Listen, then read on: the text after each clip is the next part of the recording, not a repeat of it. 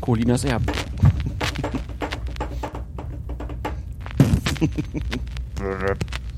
1, 2, 3, 4 Rese. 5, 6, 7, 8 Feuerherd. Feuerherd ist eine Sünde wert. Die Spielzeit dauert 90 Minuten, geteilt in zwei Halbzeiten. Das Spielfeld ist 105 Meter lang und 70 Meter breit. Und auf beiden Seiten stehen elf Spieler. Rache ist Blutwurst, komm, endlich! Au, wow, wow, wow, ist ja, das ist ja schon raffinistisch. Colinas Erben. Der Schiedsrichter-Podcast. Bonjour, meine sehr verehrten Damen und Herren. Hier sind Colinas Erben. Mein Name ist Klaas Rehse und ich begrüße ganz herzlich den besten und schönsten Ersatzmann der Welt, Alex Feuerhardt. Hallo Alex. Einen wunderschönen guten Tag. Warum ich dich so nenne, können wir gleich aufklären. Wir fangen aber mit einer Geschichte aus England an. FIFA-Schiedsrichter Michael Oliver hatte nämlich einen gänzlich unerwarteten Einsatz. Es gab ein Spiel beim Continental Cup zwischen den Frauenteams des FC Arsenal und des FC Reading. Heißt es nicht eigentlich Arsenal FC?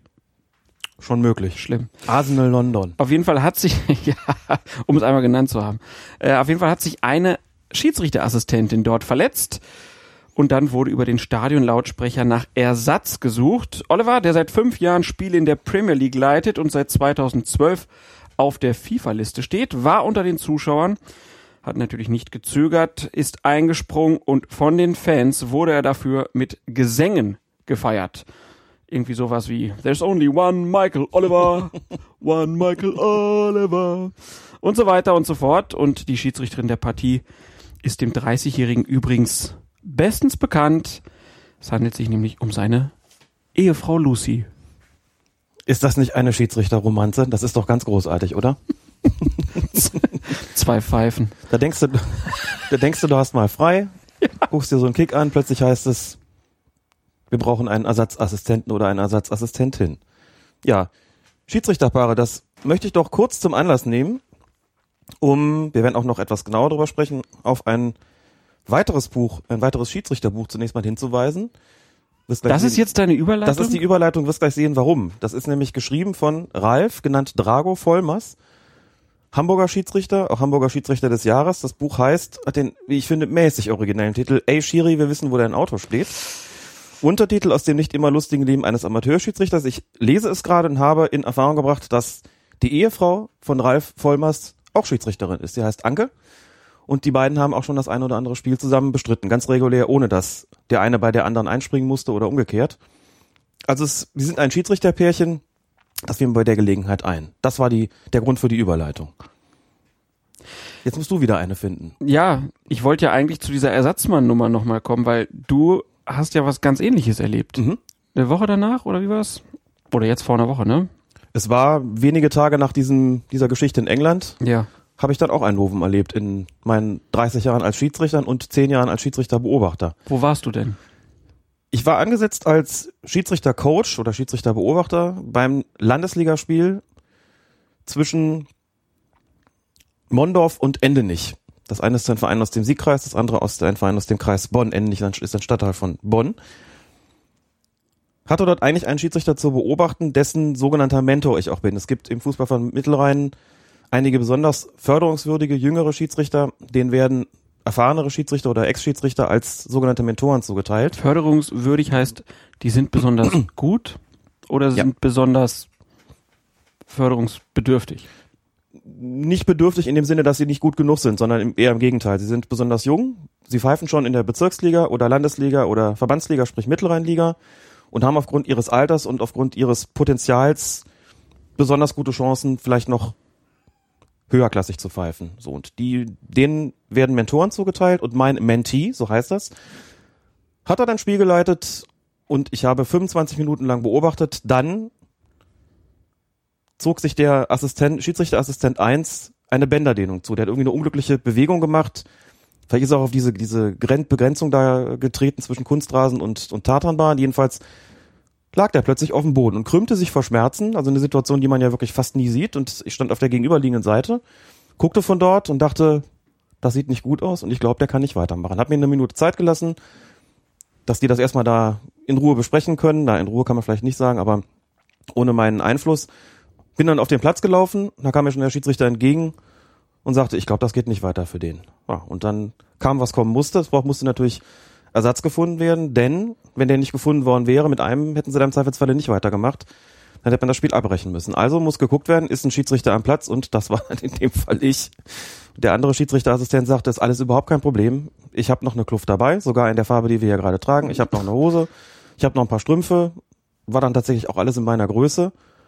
Ja, und dann macht man halt das, was man in so einer Situation macht. Wir sind zusammen in die Kabine gegangen. Dann habe ich mich umgekleidet und habe vorher aber noch, denn der Schiedsrichterassistent hatte natürlich kein zweites Paar Schuhe dabei. Das heißt natürlich, er hatte keins dabei. Habe dann vorher noch einem Betreuer der Mondorfer gesagt, ich brauche ein paar Schuhe. Möglichst schnell und in Größe 45. Und ich war, wie du dir denken kannst, rasend gespannt, welche Farbe diese Schuhe haben würden.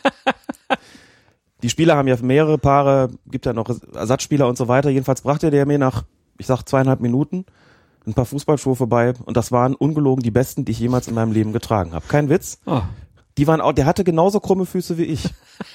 Die waren so ein bisschen sichelförmig. Sie waren auch schon eingelaufen und sie waren Größe 45 und das absolute Highlight natürlich, diese Schuhe hatten welche Farbe, Klaas?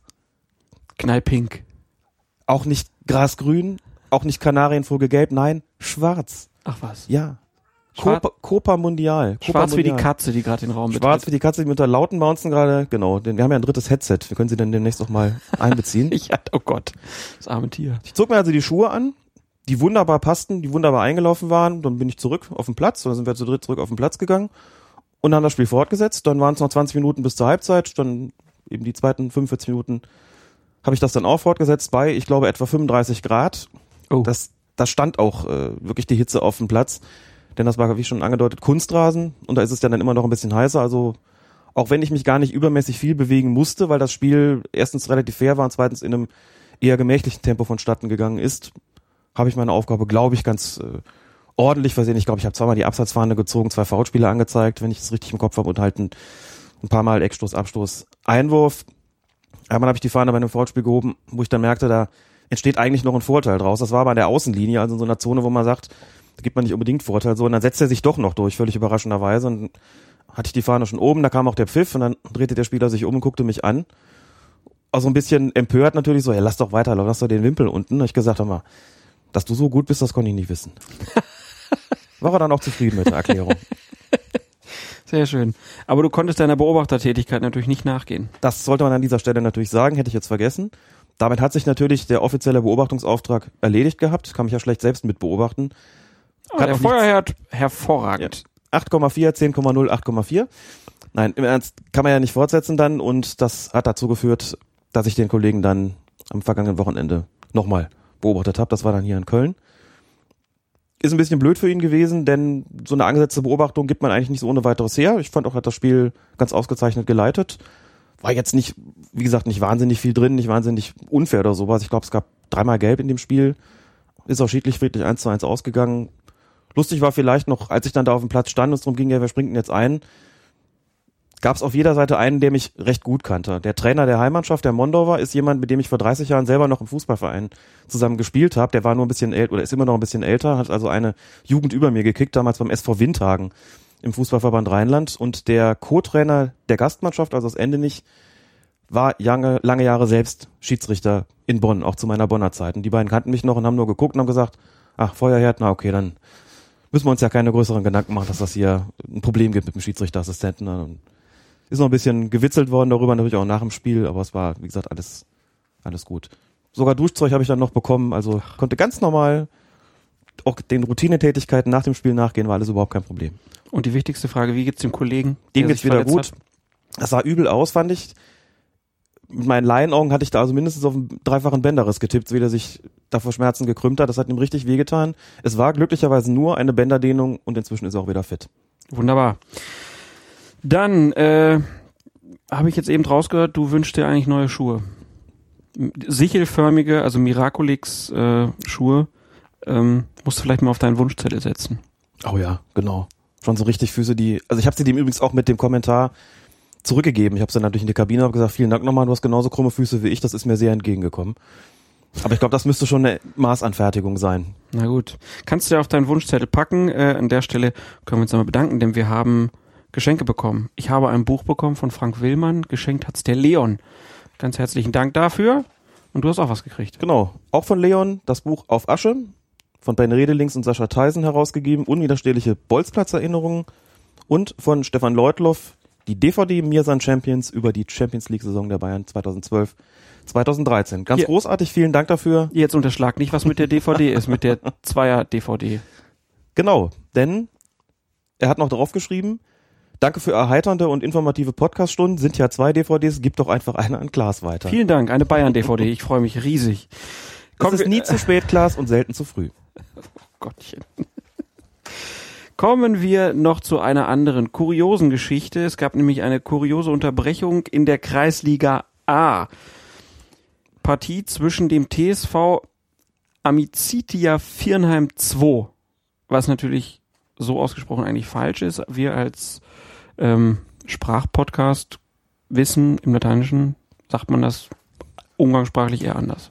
Nicht nur, nicht nur umgangssprachlich. Amikitia wäre richtig. Und ich glaube, Sie Naja, was heißt umgangssprachlich? Eigentlich weiß keiner genau, wie man Latein ausspricht. Doch. Naja, Ich habe das in der Schule so gelernt. Ja, so hast du es gelernt, aber wie, ob die das in Rom damals so gesprochen haben, weiß keine Sau.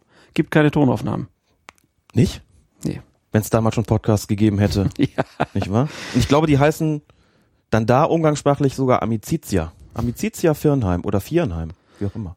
Und die spielten auf jeden Fall gegen den VfR Mannheim 2. Und folgendes war passiert. Der Viernheimer Trainer wechselte in der 42. Minute einen Spieler ein, der sich zu Beginn der zweiten Halbzeit verletzte und nun wieder aus der Partie genommen werden sollte. Viernheim hatte zu dem Zeitpunkt noch einen möglichen Wechsel offen. Doch der Schiedsrichter ließ das nicht zu, denn er war sich nicht sicher, ob ein Spieler, der eingewechselt wurde, auch wieder ausgewechselt werden darf. Also sollten die Gastgeber in Unterzahl weiterspielen. Es gab natürlich Proteste. Daraufhin ließ sich der Unparteiische auf dem Platz ein Handy reichen und begann zu telefonieren. Das Spiel war 20 Minuten unterbrochen und danach konnte der Wechsel endlich stattfinden. Das ist eine Riesennummer. Feuerherd, ich habe ein Problem. Was machst du? Ich stehe auf dem Platz. Ich hab da einen. Der ist gerade erst gekommen. Darf der wieder raus? sich auf so eine unkonventionelle Art und Weise dann die Information zu verschaffen, die notwendig ist, um hier den Regeln entsprechend zu handeln. Das ist schon eine große Nummer. Das wird mal, ne, Schiri-Telefon mal ganz anders. Ich habe da so eine Vermutung. Das ist natürlich erstmal, ist es lustig, wenn man so liest, dann muss man als nächstes sagen, puh, das gehört eigentlich schon zu den elementarsten Regelkenntnissen, dass man weiß, dass ein Spieler, der eingewechselt werden ist, natürlich wieder ausgewechselt werden darf.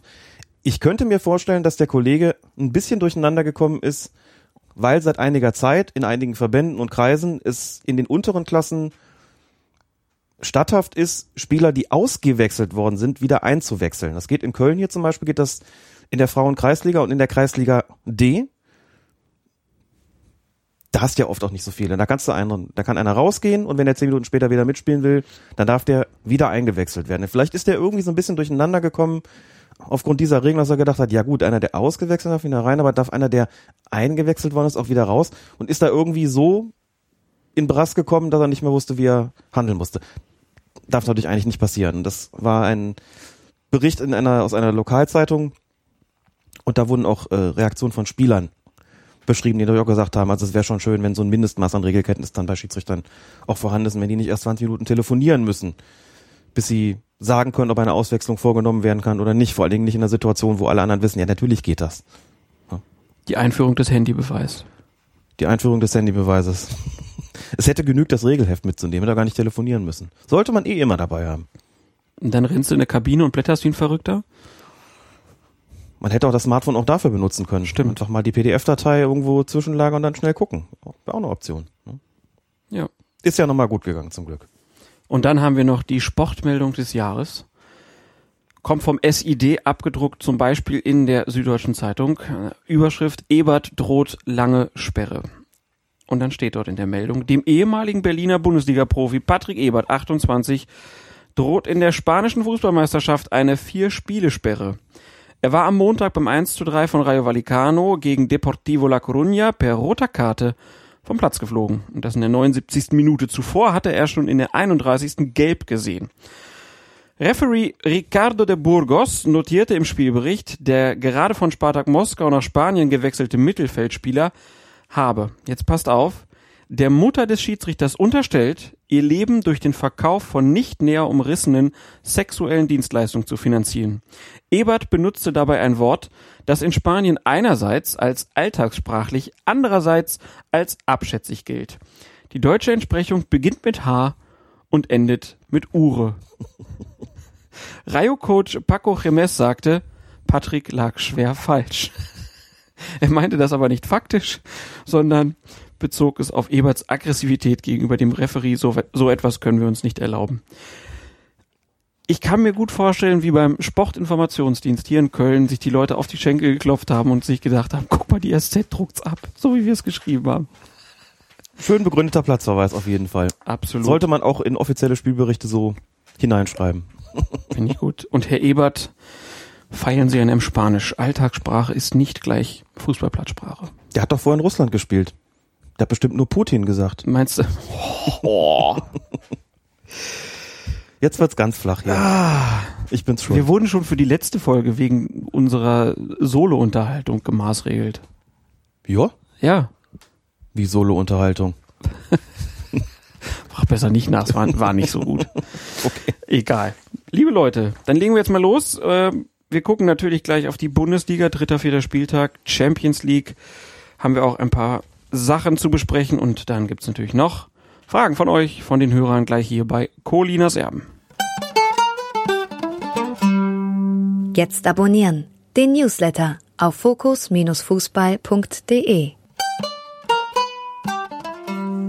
Dritter Bundesligaspieltag, erster FC Köln gegen den Hamburger SV und in der 78. Minute ist es der eingewechselte Kölner Bundesliga-Debütant Philipp Hosiner, der seinen Mitspieler Anthony Modest oder wie ein bekannter ehemaliger Schiedsrichter sagen würde, Modeste, bei einem schnellen Konter glänzend in Szene setzt. Modest ist eigentlich frei durch, stellt sich bei der Ballannahme aber relativ ungeschickt an und gerät dabei ins Straucheln und der zurückgeeilte Hamburger Verteidiger Emir Spahic bringt ihn durch einen leichten Schubser in den Rücken und einen Kontakt im Fußbereich endgültig aus dem Gleichgewicht.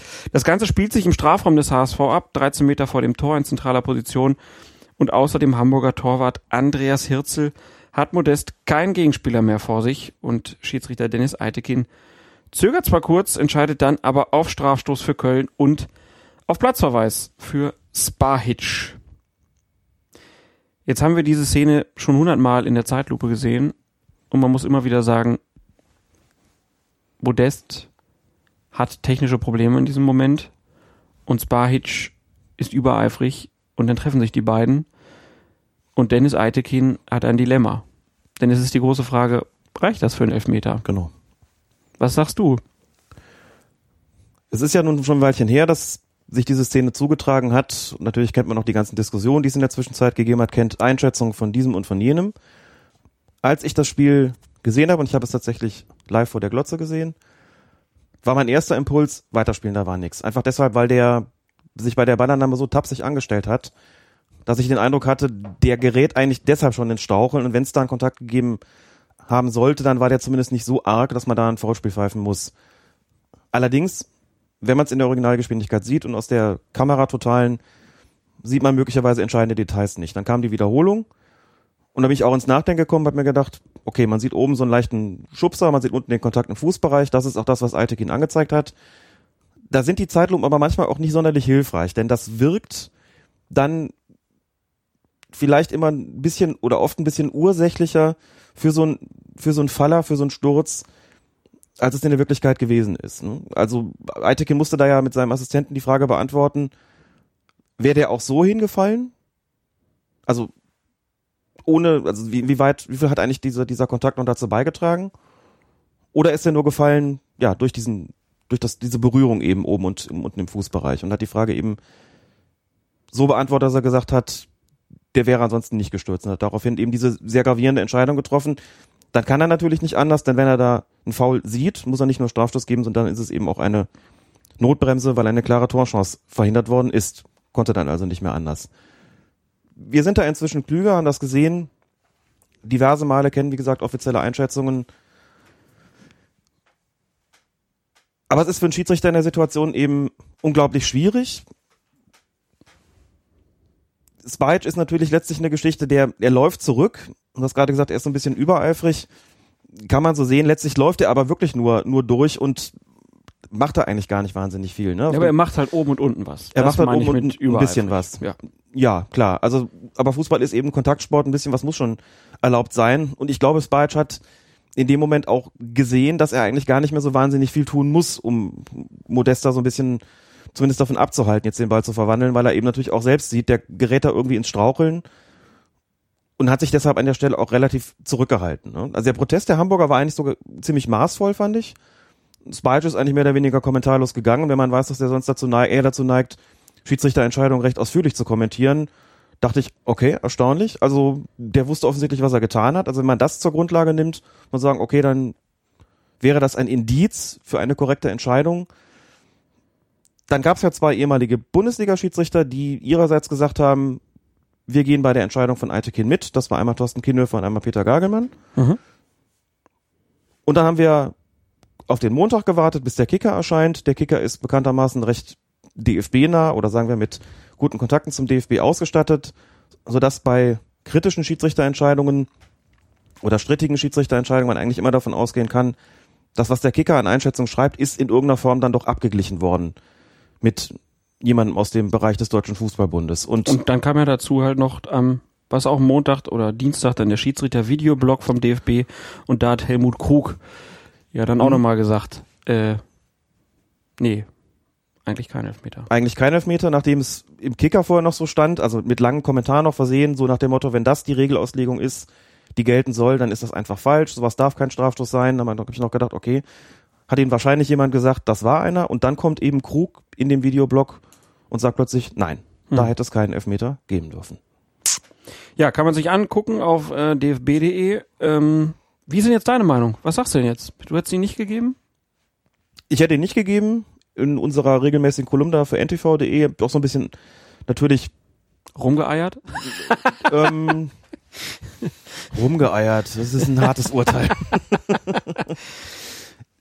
ich habe geschrieben, dass man regeltechnisch darin durchaus ein Stoßen sehen könnte oder auch ein, ein Fußvergehen, das heißt ein, ein Treten oder Beinstellen beispielsweise, das aber eine sehr harte Entscheidung wäre, dass es mehr Gründe dafür gibt, hier nicht auf Strafstoß zu entscheiden und einfach zu befinden, da war der Sturz, resultierte der, der resultierte der Sturz eben nicht aus diesem, dieser Form von Kontakt.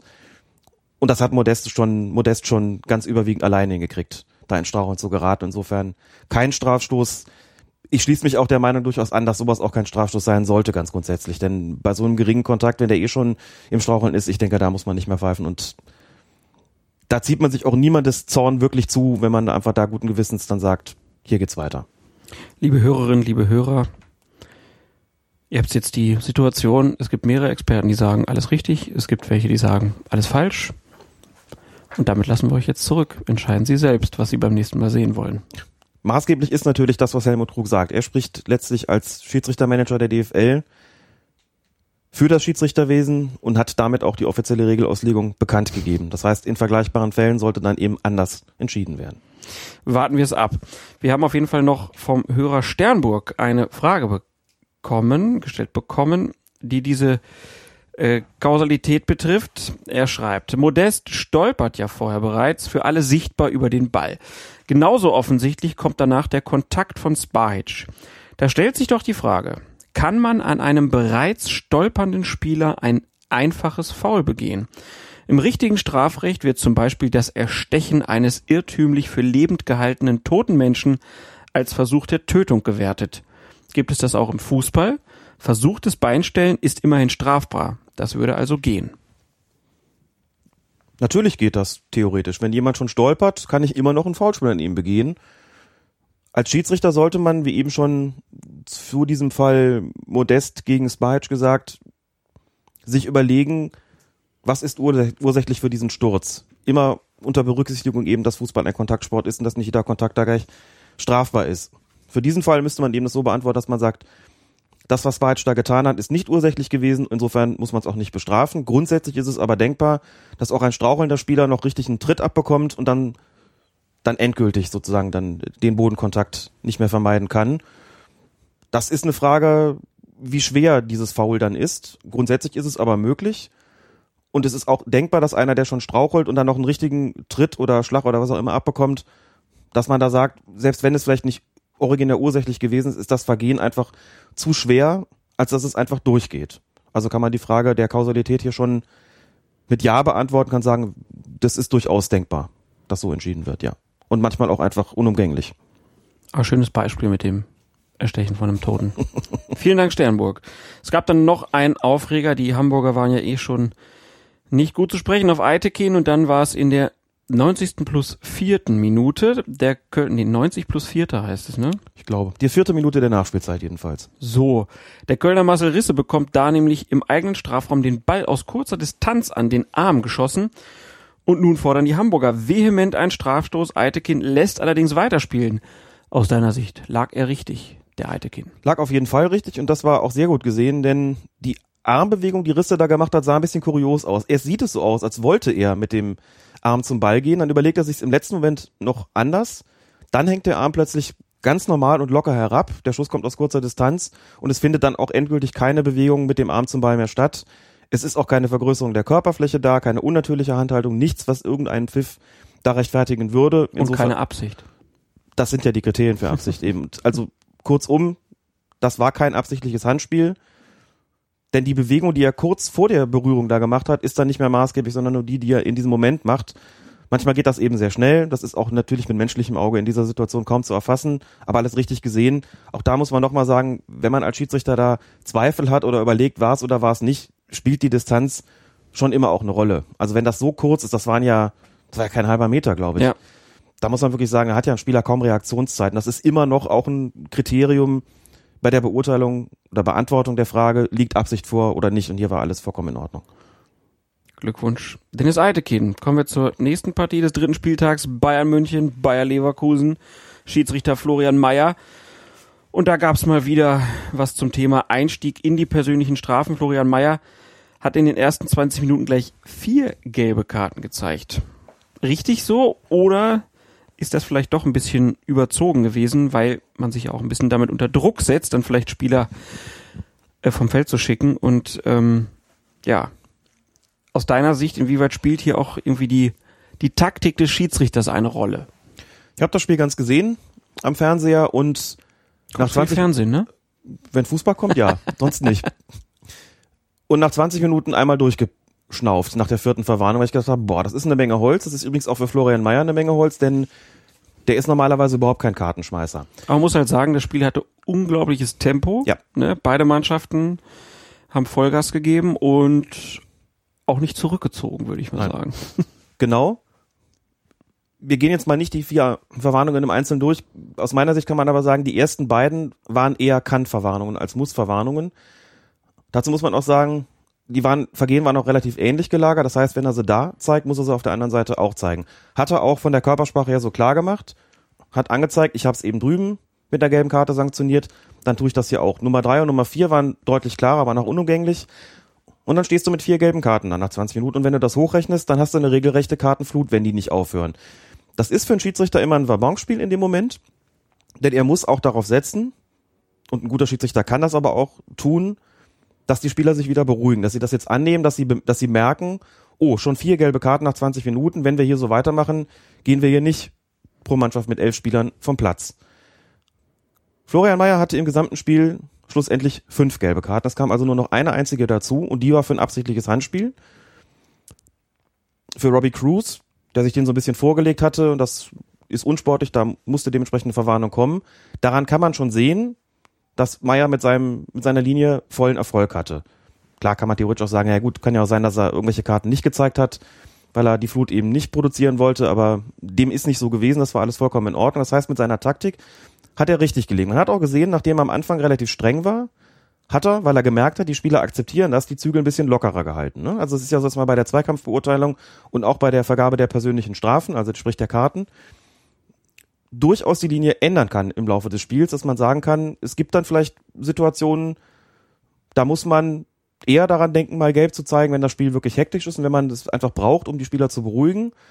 Und kann aber vielleicht das auch bei einer Ermahnung belassen, wenn man den Eindruck hat, das geht hier ansonsten friedlich zu, in sogenannten Grenzfällen. Ne? Es wird immer Situationen geben, wo das nicht möglich ist. Es gab dann äh, eine Situation mit Wendell beispielsweise, der Müller irgendwo zwischen Mittelfeld und Strafraum gehalten hat.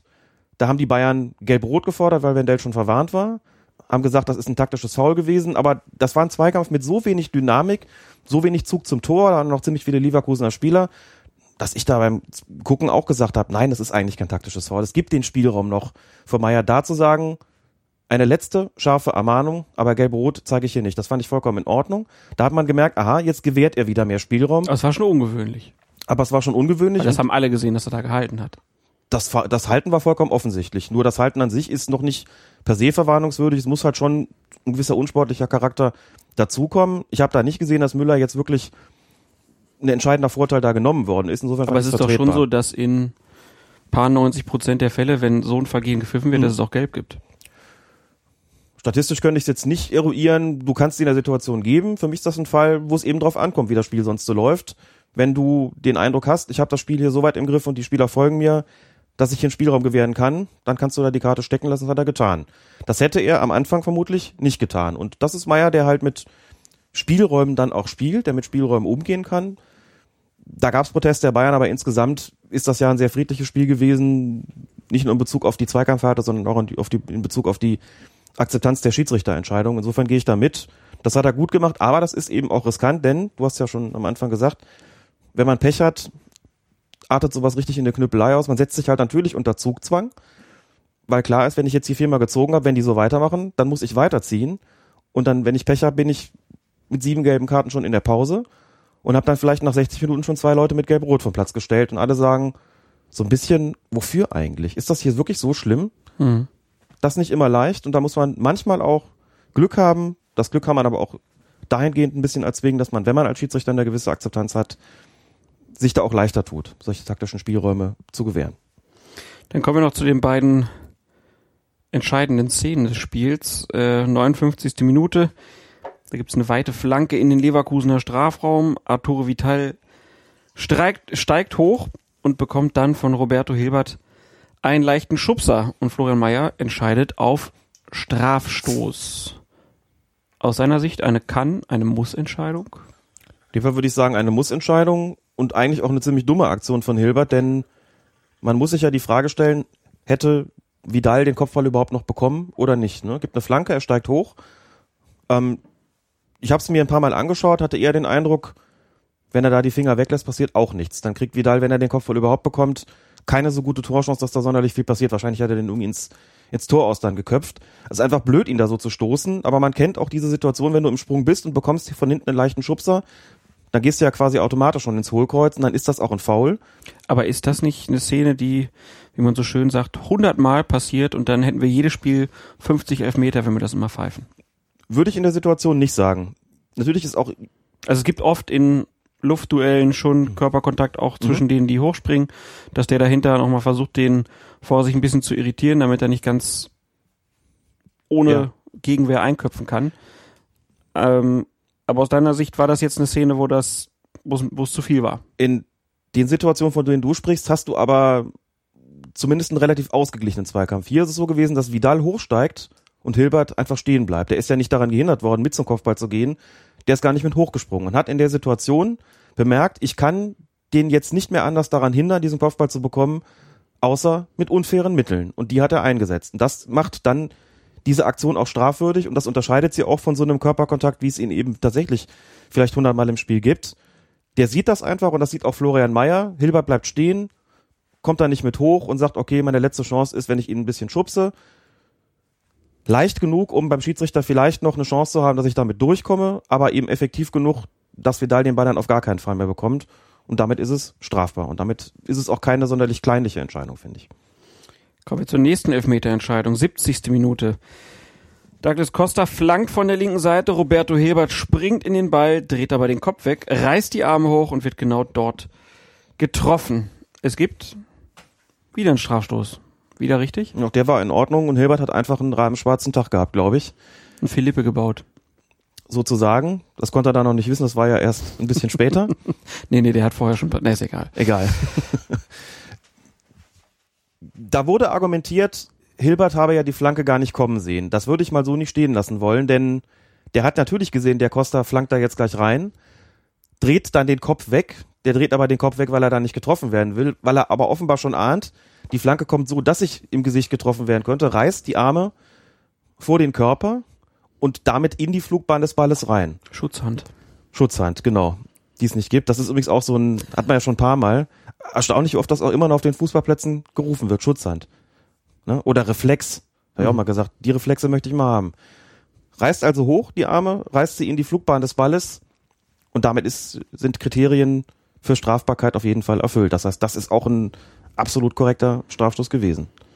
Ja, nach dem Spiel gab es dann ja auch noch ein Statement zum Beispiel vom Leverkusener Christoph Kramer, oder ich glaube, man muss immer Weltmeister Christoph Kramer sagen. Äh, der hat nämlich auf die Elfmeterentscheidung angesprochen, gesagt, wenn man die ganze Zeit hinten drin, hängt, nochmal, wenn man die ganze Zeit hinten drin hängt, dann gibt es strittige Situationen. Es lag nicht an den Elfmetern. Ja, also einer, der sich mal nicht einfach aufregt über die Elfmeter, die es gab, sondern das einfach so hinnimmt. War auf jeden Fall, wie du schon sagst, ein unglücklicher Tag von Roberto Hilbert. Kommen wir zum vierten Spieltag. Wieder sind es die Bayern, diesmal gegen den FC Augsburg und diesmal ist es die 90. Minute. Douglas Costa zieht von außen in den Strafraum und legt den Ball rechts am Augsburger Markus Vollner vorbei. Anschließend rennt er geradewegs in Vollner hinein, der schützend die Arme vor den Körper hält und sich ein Stück zur Seite dreht, um nicht frontal getroffen zu werden. Costa geht zu Boden. Schiedsrichterassistent Robert Kempter zeigt sofort mit einem offenen Fahnenzeichen an, dass er ein Foul gesehen hat und Chef Knut Kircher übernimmt diese Entscheidung und gibt dann einen Strafstoß. Die Augsburger hinterher natürlich ziemlich aufgebracht. Konntest du die Aufregung verstehen? Konnte ich sehr gut verstehen. Auch schon in der Situation beim Zuschauen. Auch so eine Situation, von der ich sagen muss, als ich sie gesehen habe, war mein erster Impuls, das ist nix. Der rennt einfach in den Reihen und der Vollner macht da einfach gar nichts, was irgendwie strafbar gewesen wäre. Costa geht zu Boden, das ist dann keine Schwalbe, weil der, es hat einen Kontakt gegeben, ganz eindeutig. Wenn ich in einen reinlaufe und anschließend falle, dann habe ich sicher versucht, einen Elfmeter zu schinden auf eine gewisse Art und Weise. Ich möchte den auf jeden Fall haben. Ich denke, das war auch so. Costa hätte die Chance gehabt, an Vollner vorbeizugehen, hat das aber hier offensichtlich gar nicht großartig in Erwägung gezogen, sondern gleich den Versuch unternommen, hier einen Strafstoß rauszuholen. Das ist dann keine Schwalbe, aber das muss man dann einfach auch gar nicht pfeifen. Also hier ist es sogar so, dass ich sagen würde, wenn du als Schiedsrichter das Ding umgekehrt pfeifst, mein Vollner ist ja stehen geblieben und Costa ist umgefallen, das äh, sieht dann vielleicht komisch aus, aber wenn du hier einen Offensivfoul pfeifst und sagst, du rennst doch in den rein, was soll er denn machen, wo soll er denn hin? Dann ist das zumindest auch nicht falsch. Kann man durchaus argumentieren, aber die beste und klügste Entscheidung wäre hier natürlich gewesen, einfach weiterspielen zu lassen. Auch ganz interessant, die Reaktion unmittelbar. Also es ging zwar sehr schnell, dass Kempter die Fahne gehoben hat, aber die Entscheidung war da noch nicht getroffen, weil Kircher dann auch einen Moment noch brauchte, um zu sehen, Fahne oben, Pfiff. Wie haben die Spieler reagiert? Die Augsburger haben natürlich weitergespielt und sich nach, äh, nach, nach vorne orientiert. Aber die Bayern eigentlich auch. Ich glaube, die haben selber nicht mit dem Pfiff wirklich gerechnet. Na gut, Costa hat sich schon schön aufgeregt. Costa lag da so ein bisschen als unmittelbar Beteiligter, aber das Publikum hat gejohlt, aber Wer auch schon gezetert. Doch, doch. keine Situation insgesamt, die jetzt wirklich so nach, nach Strafstoß gerochen hätte. Und was mich natürlich an der Stelle wirklich überrascht hat, war die offensive Vorgehensweise des Schiedsrichterassistenten. Denn die haben ein Headset und das Headset haben sie, um miteinander zu kommunizieren, was sie auch reichlich tun. Michael Kempter, Entschuldigung, Robert Kempter, jetzt ist mir doch mal passiert, Robert Kempter ist ja auch schon recht lange in Kundkirchers Gespann. Die sind da also eigentlich sehr gut aufeinander abgestimmt. Und in so einer Situation, wenn du dann sagst, Elfmeter, Elfmeter, Elfmeter in dein Mikrofon, hat der Schiedsrichter ja noch die Chance, sich zu überlegen, möchte ich das übernehmen oder bin ich anderer Meinung? Kirch hat dann später gesagt, er stand nicht so günstig, das selbst wirklich beobachten zu können, aber das ist dem Schiedsrichterassistenten in dem Moment sicherlich nicht unbedingt klar. Und du musst deinem Chef ja noch die Chance geben, anders zu entscheiden. Er muss das Ganze ja sozusagen politisch verkaufen. Hat er aber nicht getan. Er hat einfach die Fahne gehoben, also ein sichtbares Zeichen gegeben. Auch da muss man natürlich sagen, das muss der Schiedsrichter nicht zwingend übernehmen, aber der Entscheidungsdruck ist dann nochmal ungleich größer. Denn offenes Fahnenzeichen bei einem Schiedsrichterassistenten, die ja nun auch inzwischen sehr viele Kompetenzen haben, heißt eigentlich, du übernimmst das. Wenn einer, den du, ich weiß nicht, zum wievielten Male da mit an der Linie stehen hast, der immer zuverlässig da seinen Job versieht, wenn der dir so ein Ding mit der offenen Fahne anzeigt, dann pfeifst du das auch. Und dann machst du da auch nichts anderes. Das ist äh, vollkommen klar, auch wenn es theoretisch die Möglichkeit gegeben hätte. Aber ich war eben überrascht, denn das bedeutet ja, offenes Fahnenzeichen bedeutet ja, ich bin mir hundertprozentig sicher, da ist was gewesen. Und deswegen kann ich das auch hundertprozentig so verantworten. Ja, und dann siehst du die Wiederholung und denkst dir, das war eigentlich nix. Gab ja dann hinterher auch viele Bemerkungen dazu. Weinziel hat sich tierisch äh, aufgeregt. Äh, was hat er nochmal gesagt? Ich habe es mir aufgeschrieben. Linienrichter wollte auch mal wichtig werden. Das ist auch wieder ein Statement. Äh, wo man sich fragen kann, ob er das heute auch noch so geben würde, aber da ist dann noch mal viel Wut äh, bei den Augsburgern da. Wir haben das ja in den letzten Folgen auch schon gehabt. Das zeichnet sich ja über die Saison jetzt schon ab. Der FC Augsburg ähm, wird zum Problembären so ein bisschen, haben da viele Pfiffe gegen sich in dieser Saison. Ähm, dazu kann man aber auch sagen, es gibt schon die Meldung, dass es keine Strafen für den FC Augsburg gibt. Ähm, weder gegen den Trainer noch gegen den Kapitän. Ich glaube, der Verhaag hatte, hatte sich da auch. Hat Geld äh, bekommen. Ja, aber der, der hat sich auch hinterher noch geäußert, wo man sich dann fragen konnte, ob man das so äußern muss irgendwie. Aber da gibt's kein Verfahren auf jeden Fall, kann man schon mal dazu sagen. Ja, und hinterher hat sich dann ja auch Knut Kircher noch geäußert und hat dann sehr offen mal darüber geredet, wie das denn eigentlich so läuft. Ne? Also hat ja halt auch gesagt, in der Situation, da hat der Kempter so entschieden, ist eine falsche Entscheidung. Das ist ein klarer Fehler von ihm, aber ich als Chef nehme das natürlich auf, meine Kappe. Ähm, bisschen unüblich, dass er überhaupt was so deutlich über den Assistenten sagt. Das hört man selten. Das hört man selten, aber hier hat er, und das war auch sehr gut, einfach mal die Entscheidungsfindung oder den Entscheidungsfindungsprozess genau erläutert und auch deutlich gemacht, was hat sein Assistent gesehen, was hat er gesehen bzw. nicht gesehen und warum hat er es übernommen. Also Transparenz in diese ganze Angelegenheit gebracht. Ich habe verschiedentlich gelesen, er habe da die Schuld auf seinen Assistenten abgewälzt. Das fand ich nicht. Ich finde, er hat den Assistenten in Schutz genommen. Er hat auch gesagt, der hat mir hundertmal den Hintern gerettet, jetzt lag er einmal daneben. So stellt sich das Ganze auch da. Hat also das auch wieder gerade gerückt, hat es ins rechte Licht gerückt, ins Verhältnis gesetzt und deutlich gemacht, das ist ein glänzender Assistent, das stimmt ja auch. Knut Kircher ist ein hervorragender Schiedsrichter, Robert Kempter ist ein hervorragender Assistent. Und selbst wenn man wirklich so eine, ein absoluter Bock dazwischen kommt. Ich glaube, Kircher hat dann in irgendeinem der Interviews auch gesagt, das ist so wie wenn ein Stürmer aus kurzer Distanz am Tor vorbei, am leeren Tor vorbeischießt. Der Vergleich stimmt ja einfach auch. Dann muss man in so einer Situation auch mal die Größe zeigen. Kircher hat gesagt, dann fällt mir kein Zacken aus der Krone und zugeben, hier ist ein Fehler passiert. Er hat sorry gesagt, hat es auch den Augsburgern direkt gegenüber geäußert. Ich finde das sehr gut. Das ist eine offensichtliche Sache gewesen. Da kann man dann auch mal sagen, ist passiert, tut uns leid, aber eben auch erklären, und das finde ich gut, warum ist es überhaupt passiert? Und er sagt da ja auch, wenn der Assistent sich sicher ist, da hat es ein Vergehen gegeben, dann soll er es auch mit der offenen Fahne anzeigen. Also nochmal erläutert, wie es überhaupt dazu kam. Und aus Robert Kempters Sicht hat es sich eben so dargestellt. Jetzt kann man sich natürlich immer die Frage stellen, aber warum denn? Da war doch wirklich nichts. Was, was will der da gesehen haben? Er hat ja auch freie Sicht darauf. So, und dann guckt man sich die, die Szene nochmal an und versucht man sich in den Assistenten hineinzuversetzen. Da sieht man, wie Vollner Costa kommen sieht und eben, wie schon von dir eben gesagt, die Arme so schützend vor den Körper hält, vor den Körper reißt. Das darf er auch. Ne? Also so ein, eine Schutzhand, haben wir eben auch nochmal gesagt, gibt's natürlich nicht. Aber wenn einer frontal auf mich zuläuft, dann darf ich natürlich dafür sorgen, dass der mir nicht wehtut. Ich meine, letztlich geht das Vergehen ja dann von dem aus, dass ich versuche, meinen Körper mit den Händen zu schützen.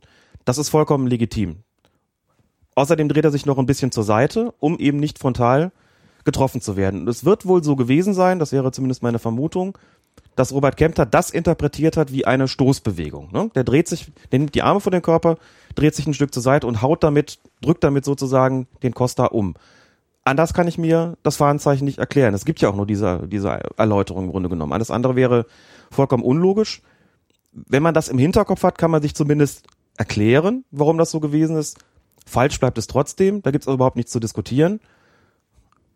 Es war auch keine sonderlich gute Antizipation, glaube ich, in dieser Situation, denn Costa schlägt den Haken, legt den Ball vorbei und ich fand es sogar eher relativ plump gemacht wie er da reingelaufen ist. Also keine Geschichte, wo er erstmal so ein Stückchen vorbeizieht und dann irgendwie sich fallen lässt, so nach dem Motto, der hat mir ein Beinchen gestellt, sondern wirklich einfach einmal ganz plump, wie bei so einem Auffahrunfall, wo der Hintermann irgendwie pennt. Ne? Und das ist dann auf eine Art auch tragisch, dass eigentlich ein, ein ausgezeichneter Schiedsrichterassistent oder einer, der normalerweise wirklich ausgezeichnet sein, sein Amt da ver, versieht und auch versteht, als Assistent, dass dem sowas unterläuft. Aber passiert. Jetzt gab es ja hinterher direkt die Forderung, äh, Knut Kircher, Robert Kempter, die müssten doch mal jetzt rausgenommen werden in ein paar Wochen. Wird da was passieren? Ich bin mir nicht sicher, wie die offizielle DFB-Linie ist. Es gab tatsächlich in früheren Zeiten das Verfahren, dass bei, bei groben Fehlern von Schiedsrichtern, von Assistenten, dass die wirklich wochenlang dann nicht mehr gepfiffen oder gewunken haben oder in den unteren Klassen eingesetzt worden sind. Das ist eigentlich so schon eine ganze Weile nicht mehr, dass es da jetzt irgendwelche faktischen Sperren gibt oder sowas. Dass man aber einem Schiedsrichter oder einem Schiedsrichterassistenten möglicherweise mal ein bisschen Pause gönnt oder den eben in unteren Spielklassen einsetzt, um den aus der Schusslinie zu nehmen, weil er in der Diskussion steht. Weil man eben nicht will, dass es eine Woche später heißt, ah, da kommt der XY schon wieder, ist doch der von letzter Woche, der da diese Grützenentscheidung getroffen hat. Also das finde ich klar und verständlich. Und das mag wohl auch so sein, dass es so kommen wird, aber grundsätzlich gibt es meines Wissens keine Sperren. Also weder, also offiziell sowieso nicht, aber auch nicht, auch keine, keine faktischen Sperren, sondern höchstens mal so ein, so ein Schutz, dass eben, wie gesagt, ein Schiedsrichter oder Assistent eine Weile mal nicht eingesetzt wird, aber dieser Zeitraum ist normalerweise auch nicht von, von erheblicher Dauer. Okay. Gab ja auch die Äußerung von Baba Grafati, der sagte, da wird nichts passieren, weil Kircher einer der Lieblinge von Fandel sei. Ja, ja. Baba Grafati. Ähm, ich finde das kein leichtes Thema. Ich, ähm, vielleicht in aller Kürze dazu. Ich finde, er sagt oft kluge, wichtige und gute Dinge. Auch wenn mir manchmal die Plattform, die er sich da versucht, nicht wirklich gefällt. Manchmal ist es etwas Boulevardesk und soll vielleicht dann auch so ein bisschen als Katalysator irgendwie wirken. Ich bin mir manchmal nicht so ganz sicher, ob er das, was er da verarbeitet, wirklich so verarbeitet hat. Also manchmal das Gefühl, da ist schon noch eine ganze Menge Groll im Urteil dabei und eben sozusagen nicht rein, das findet nicht nur auf der rein sachlichen Ebene statt. Das finde ich menschlich und emotional verständlich, aber inhaltlich nicht immer zielführend und frage mich manchmal auch, ob er sich damit eigentlich selbst einen Gefallen tut. Also vor dem Hintergrund muss man auch sagen, dass Knut Kircher mit, mit Helmut Krug und Herbert Fandl gut auskommt, das mag so sein. Knut Kircher ist aber objektiv auch ein sehr guter Schiedsrichter. Der hat sich seine Position schon erarbeitet, der ist bei den Spielern und Vereinen allseits geachtet und man kann jetzt nicht behaupten, dass diese Äußerung atmete so ein bisschen den Geist so, das darf der sich auch nur erlauben, weil er irgendwie mit den Chefs gut klarkommt. Das würde ich doch mal bestreiten. Muss auch dazu sagen, Baba Grafati hatte unter Volker Roth, also dem Vorgänger von Herbert Fandl, auch einen guten Stand und hat auch davon profitiert, dass das so gewesen ist. Baba Grafati hat auch Fehler gemacht und ist von Roth in Schutz genommen worden. Dann kam ein neuer Vorsitzender, der hat das nicht mehr so leicht gehabt. Das ist unangenehm und tragisch für ihn, aber es ist nicht so, dass er nicht auch von solchen Strukturen schon profitiert hätte. Das lässt er aber dann doch meistens weg. Und das finde ich dann nicht so gut, weil es einfach an der Stelle dann unvollständig wird. Deswegen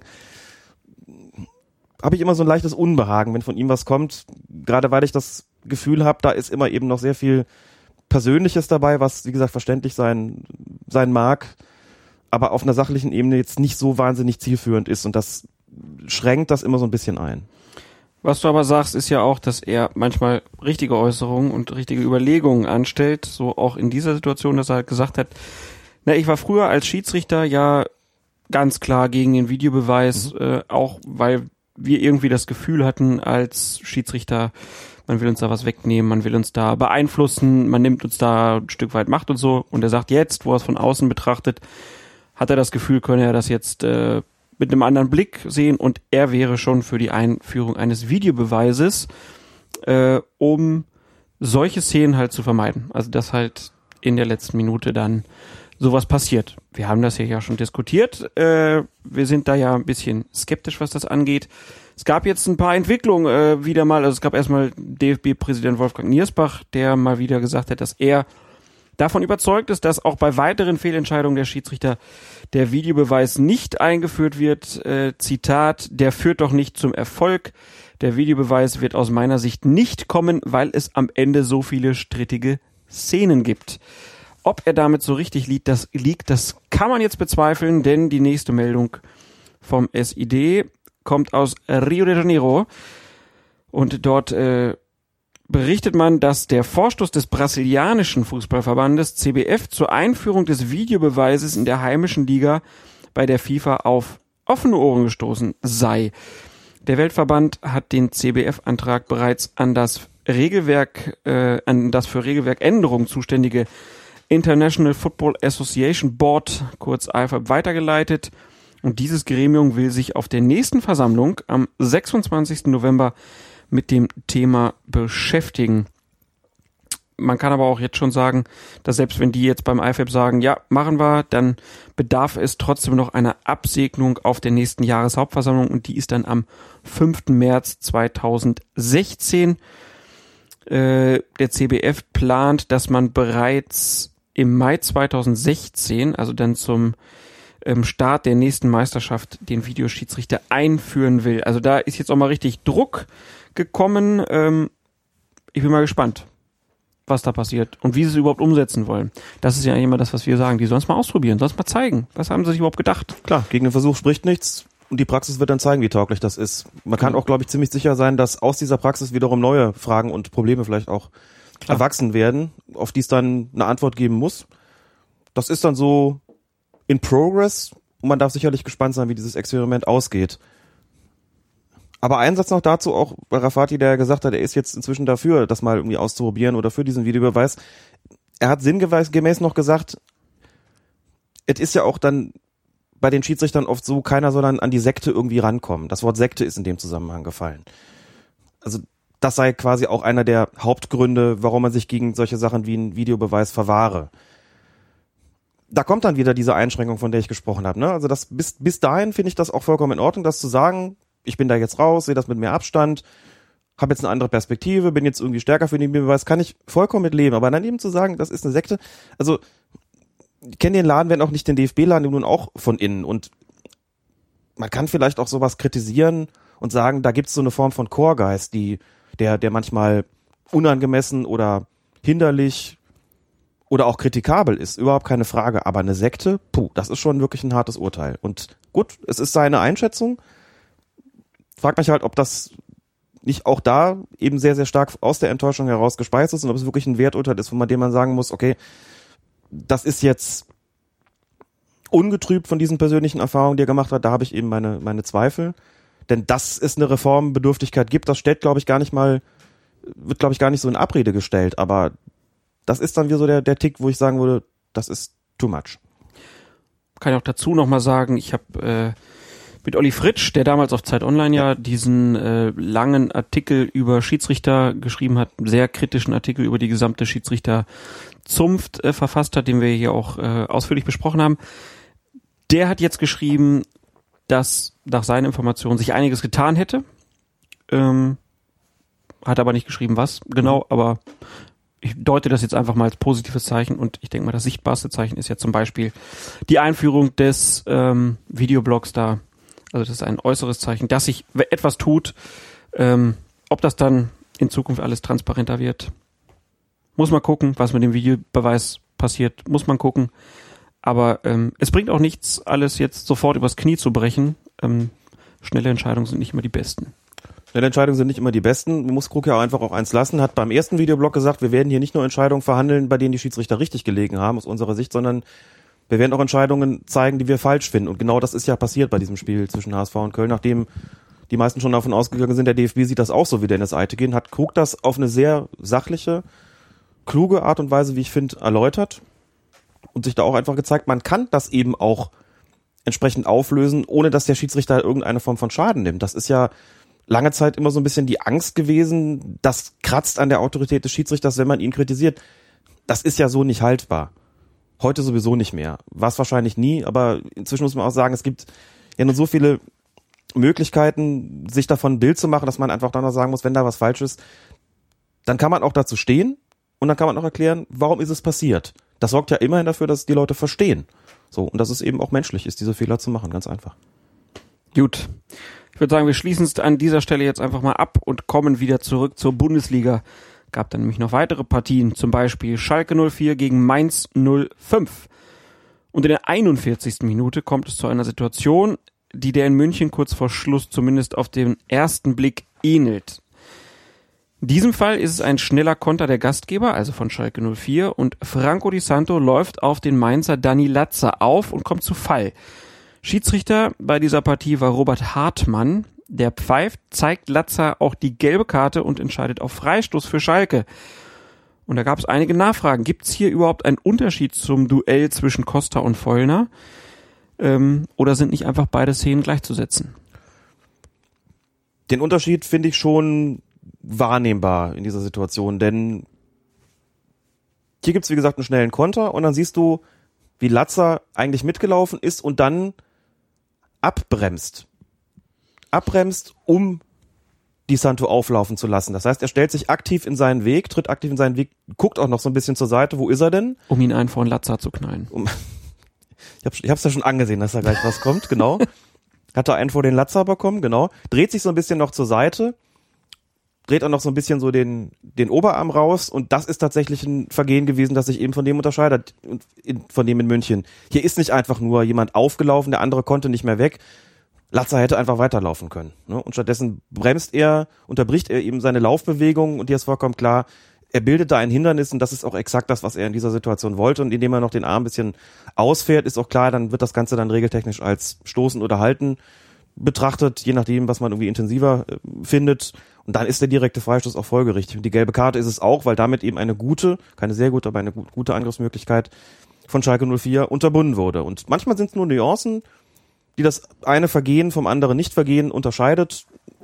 Das ist hier aber der Fall gewesen. Also das ist, glaube ich, auch relativ unstrittig, dass man hier sagt, na gut, was er da gemacht hat, ist einfach ähm, eine Form von, von Behinderung, eine Form von Foulspiel und nicht einfach nur ich stehe im Weg und kann gar nicht anders, äh, als hier rumzustehen und der andere muss mich dann halt irgendwie umlaufen, wie das in München eigentlich der Fall gewesen wäre. Gut. Kurz danach ist es dann die Gegenseite. Schneller Angriff der Mainzer. Christian Clemens setzt den Ball an den Pfosten, bevor Yunus Mali die Kugel schließlich ins Tor der Schalker befördert. Und der Mainzer Yoshinori Muto steht allerdings beim Pfostenschuss von Clemens im Abseits und bewegt sich auch in Richtung Ball, wie auch der Schalker Torwart Ralf Fährmann in seiner Nähe. Und da kann man ja fragen, ist das ein strafbares Abseits, Alex? Ich würde sagen, nein. Warum? In Frage käme ja eine Beeinflussung des Gegenspielers dadurch, dass ich ihn im Kampf um den Ball angreife. Und tatsächlich hat sich Muto ja auch zum Ball bewegt, Fährmann auch. Das Interessante ist, und das spielt eine Rolle für die Beurteilung dieser Situation, Fährmann sieht den gar nicht kommen ist also in keiner Weise beeinträchtigt in seiner Aktion, stellt dann irgendwann fest, ich krieg den Ball nicht mehr, beziehungsweise bekommt mit, der geht jetzt gegen den Pfosten, kann ich nichts mehr ausrichten, wird also in keiner Form, in keiner Weise von Muto gestört. Damit ist das eigentlich perdu. Damit können wir nicht mehr darüber reden, Angriff auf den Gegenspieler im Kampf um den Ball. Damit ist das perdu. Ja. Schöne Formulierung, gefällt mir. Das Glück für die Mainzer war in dieser Situation definitiv, dass der Pfosten getroffen worden ist. Wäre er es nicht, wäre Muto höchstwahrscheinlich dann doch noch an den Ball gekommen, hätte ihn wahrscheinlich sogar berührt und dann wäre das daraus natürlich ein strafbares Abseits geworden. Der scheint nicht wahrgenommen zu haben, dass er da im Abseits gestanden hat. So titscht der Ball eben zurück und dann kommt es doch noch zum Torerfolg und der Treffer ist völlig regulär gewesen. Ich glaube, das ist so eine Situation, da hat auch gar kein Schalke auf dem Zettel gehabt, dass das Abseits gewesen sein könnte. Hat erstaunlicherweise niemand reklamiert. Ich gesehen habe, gedacht, hm, das ist jetzt schon aber knapp gewesen. Da muss man schon kurz mal eine Entscheidung treffen, ob da ein strafbarer Eingriff vorliegt oder nicht. Aber hier ganz klar, auch weil Fährmann in keiner Weise beeinträchtigt worden ist, kein strafbares Abseits, korrektes Tor. Ich verkneife mir sämtliche Wortspiele zu Moto und komme zur 61. Minute. Klaas-Jan Hünteler trifft nämlich zum siegbringenden 2 zu 1 für Schalke und verleiht seiner Freude über dieses Tor danach in recht kurioser Form Ausdruck, nämlich mit einem Kung-Fu-Tritt zum Glück nur gegen die Eckfahne, die daraufhin aber entzwei bricht. Es gab dann einige Beobachter, unter anderem auch Twitterati, die sich gefragt und uns gefragt haben, ob es für diese Form der Sachbeschädigung nicht auch eine gelbe Karte geben muss oder besser geben sollte. Geben sollte. Und ein Argument lautete, wie kann es sein, dass die Demolierung der Eckfahne straffrei ausgeht, während man eine gelbe Karte bekommt, wenn man sich das Trikot über den Kopf zieht? der Akt, eine Eckfahne zu zerstören, sicherlich unbeabsichtigt, aber dennoch, ist ja durchaus ein aggressiverer, als der Akt, sich ein Trikot über den Kopf zu ziehen, beispielsweise. Aber kurze Fußnote, ne, das muss man Hundelei auch irgendwie zugute halten. man geht eigentlich davon aus, dass man so eine Eckfahne, wenn man die trifft, dass die sich nach hinten biegt und Ja. dann kommt sie einfach wieder zurück. Dass die abbricht, ist schon ein ungewöhnlicher Vorgang und vielleicht sollte da Schalke 04 auch mal beim Lieferanten nachfragen, was denn da mit dem Material los ist. Keine gute Werbung für den Lieferanten Ne? auf jeden Fall. In Hoffenheim die Tornetze, in Schalke die Eckfahnen. Was ist los mit der ersten Liga? Skandal. Warum berichtet da nicht mal einer drüber? Dafür, für alles haben sie Geld, Ja. ne? Nur dafür nicht, genau. Nur nicht da, wo es ankommt. Gerade die Schalke haben doch jetzt genug Geld. Aber auch anderes Thema. Gut, also was sagen die Regeln zu so einem Verhalten? Hast du gerade gesagt, dass dieser russische Gaslieferant ihn vernünftige Eckfahnen sponsern soll? Nein, ich habe gesagt, gesagt, die gut. hätten bei dem Draxler-Deal einfach noch vier Eckfahnen oben Ah. draufgelegt haben sollen. Genau. In Naturalien bezahlt. Das ist ja glücklicherweise international vorbei. Das gab's ja früher auch, so Trikotspenden und sowas an arme Länder, damit die auch endlich mal was mit drei Streifen haben. Ihr kriegt unseren alten so. Mannschaftsbus. Ja, sowas. Also unangenehme Form, unangenehme Form von, ich möchte jetzt nicht Fußballkolonialismus nennen, aber na gut. Kommen wir darauf wieder da, dazu zurück. Also das spielt schon auch eine Rolle, dass das Hünteler, denke ich, das nicht wirklich zerstören wollte. Aber gucken wir einfach mal ins, ins Regelheft, was da steht.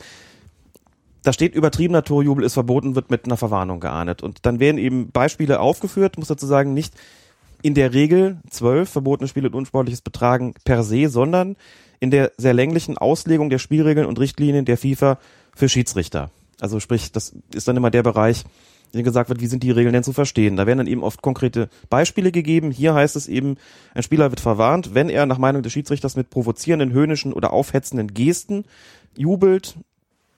Das ist dann nicht näher exemplifiziert, wenn er an einem Zaun hochklettert oder einen, um einen Treffer zu feiern, wenn er sein Hemd auszieht oder es über seinen Kopf stülpt, wenn er Kopf oder Gesicht mit einer Maske oder ähnlichem bedeckt. Nichts davon ist jetzt in dem Bereich, wo man sagen müsste, da könnte man diese Zerstörung der Eckfahne mit einschließen. Kann natürlich trotzdem sagen, so aggressiv war das war, ist es irgendwie ein unsportlicher Akt gewesen. Ich würde aber trotzdem einfach vorschlagen, statt zu sagen, dafür müsste es dann doch auch gelb geben, wenn ich da mal einen Vorschlag machen darf und habe ja selten was an den Regeln zu meckern, wäre es mir hier eigentlich recht, wenn es den umgekehrten Weg ginge. Wenn man sagen würde, schaffen wir doch einfach die Strafe für jede Form von Torjubel ab, die jetzt nicht irgendwie erniedrigend, provokativ, aufhetzend etc. ist. Ob mir das jetzt gefällt oder nicht, dass ein Spieler nach einem Tor sein Trikot auszieht, ist doch unerheblich. Ist doch eigentlich nur die Frage, ist das irgendwie aufwieglerisch, ist es provokativ? Und ich würde sagen, in aller Regel ist es das doch nicht. Das ist eine Freudenbezeigung. Wen provoziert das denn? Gut, das ist das Argument, kennen wir, hieß dann, solche Gesten gelten in manchen Ländern als unangemessen. Das mag schon sein, aber ich weiß nicht, ob das wirklich ein Grund ist, das weltweit einzuführen. Also ich würde eigentlich gerne so in die andere Richtung gehen und nicht sagen, jetzt es ist immer oft so, dass die Leute dann sagen, dafür muss es doch auch gelb geben. Dann häufen sich die Fälle, für die wir gelbe Karten irgendwie verhängen. Ich wüsste nicht warum. Warum gehen wir nicht den anderen Weg und sagen, ausgezogenes Trikot oder auch auf den, auf den Zaun springen. Mein Gott, die Stadien sind inzwischen ja auch so eng, der braucht ja auch nicht ewig, bis er zurückkommt. Nicht wie früher, wo erstmal noch eine Laufbahn überwinden musste. Und du denkst, Junge, also du bist gar nicht mehr in Rufweite jetzt, jetzt komm mal wieder. Das ist doch eh schon ganz nah da dran. Wäre doch eigentlich kein Problem. Lass er doch da hinlaufen, mein, mein Gott. Das ist doch eigentlich nicht, nicht so wirklich tragisch. Und wenn sie über den Kopf ziehen, das Trikot, jo, und die Maske.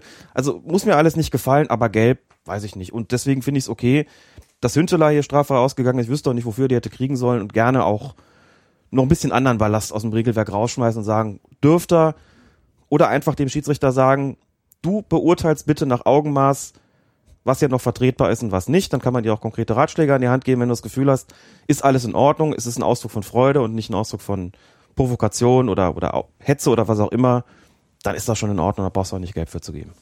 Sie hörten Alex Feuerherd mit einer feurigen Rede für die Freude. So, dann steht hier jetzt Freudenherd sozusagen. Wo wir schon bei schlechten Wortspielen sind. immer wieder gern. Wir sind jetzt, hier steht Hannover 96, Borussia Dortmund. Müssen wir drüber sprechen? Müssen wir nicht? Willst du nicht? Ja, war nicht so schön. Nee, das ist mir klar. Das, ähm, also ich möchte dir jetzt nicht wehtun. Ich gehe am besten einfach eine Viertelstunde raus. ich halte hier einen Monolog. Gut, ziehen wir es durch. 34. wenn, du's- wenn Minute. das jetzt mit deinen, wenn das jetzt deine Vier- religiösen Gefühle vier- verletzt, dann können wir es auch lassen. Solange du dein Trikot anlässt, ist alles gut. 34. Minute. Der Dortmunder Jonas Hofmann wird mit einem langen Ball im gegnerischen Strafraum gesucht. Philippe möchte klären, trifft allerdings den Dortmunder am Oberschenkel. Schiedsrichter Daniel Siebert zeigt auf den Elfmeterpunkt. Ist dies eine korrekte Entscheidung gewesen, Herr Feuerhardt? Die Frage gebe ich zurück, Herr Rehse. Was haben Sie denn gedacht in dem Ja. Moment? Natürlich. Ja, natürlich, ne? 38. Minute. Freistoß für Dortmund. Ilkay Gündogan flankt den Ball in die Mitte. Jonas Hofmann will abseits des Balles einlaufen und wird von Edgar Pripp geblockt. Ahnungswürdig oder normale Härte? So eine Situation, die man gerne mit den Worten bespricht, da hätte sich Hannover nicht über einen Strafstoß beschweren können. Hätten sie natürlich schon können, ne? hätten sie wahrscheinlich auch getan. Ich bin mir relativ sicher, dass in dieser Situation keiner aus dem Schiedsrichtergespann überhaupt auf dem Zettel hatte, was da ist, weil es sehr ungewöhnlich ist, dass in der Bundesliga abseits des, Falles, des Balles sowas passiert. Das Spielgeschehen war in dem Moment ja woanders. Ne? Und die standen da so in so einer Ecke am, am Strafraum, wo außer ihnen niemand war. So, und da soll der geblockt werden und das Blocken halte ich auch für grundsätzlich, nein, halte ich nicht, das Blocken ist auch grundsätzlich unproblematisch, wenn ich den einfach nicht vorbeilasse. Wenn ich anfange zu stoßen, zu treten oder sonst irgendwas zu tun und der kommt nicht weiter, handelt es sich nun mal um ein Foulspiel. Das ist immer so ein bisschen blöd, wenn man sagt, meine Güte, da ist ja der Ball noch nicht mal in der Nähe. Und dann sowas, und dafür soll man jetzt einen Strafstoß geben, das tut man vielleicht nicht gerne. Aber nochmal, ich bin mir relativ sicher, wenn es einer aus dem Gespann gesehen hätte, dann hätte es hier wahrscheinlich auch den Strafstoß gegeben. Man sah dann an der Reaktion von Daniel Siebert, an der ganzen Körpersprache, der hat das gar nicht wahrgenommen. Der ging irgendwie dahin und guckte, was ist mit den beiden? Und war dann eher so ein bisschen darauf fokussiert, müssen die sich jetzt noch streiten oder können wir jetzt hier weitermachen? Also habe ich da gleich noch irgendwas zu klären?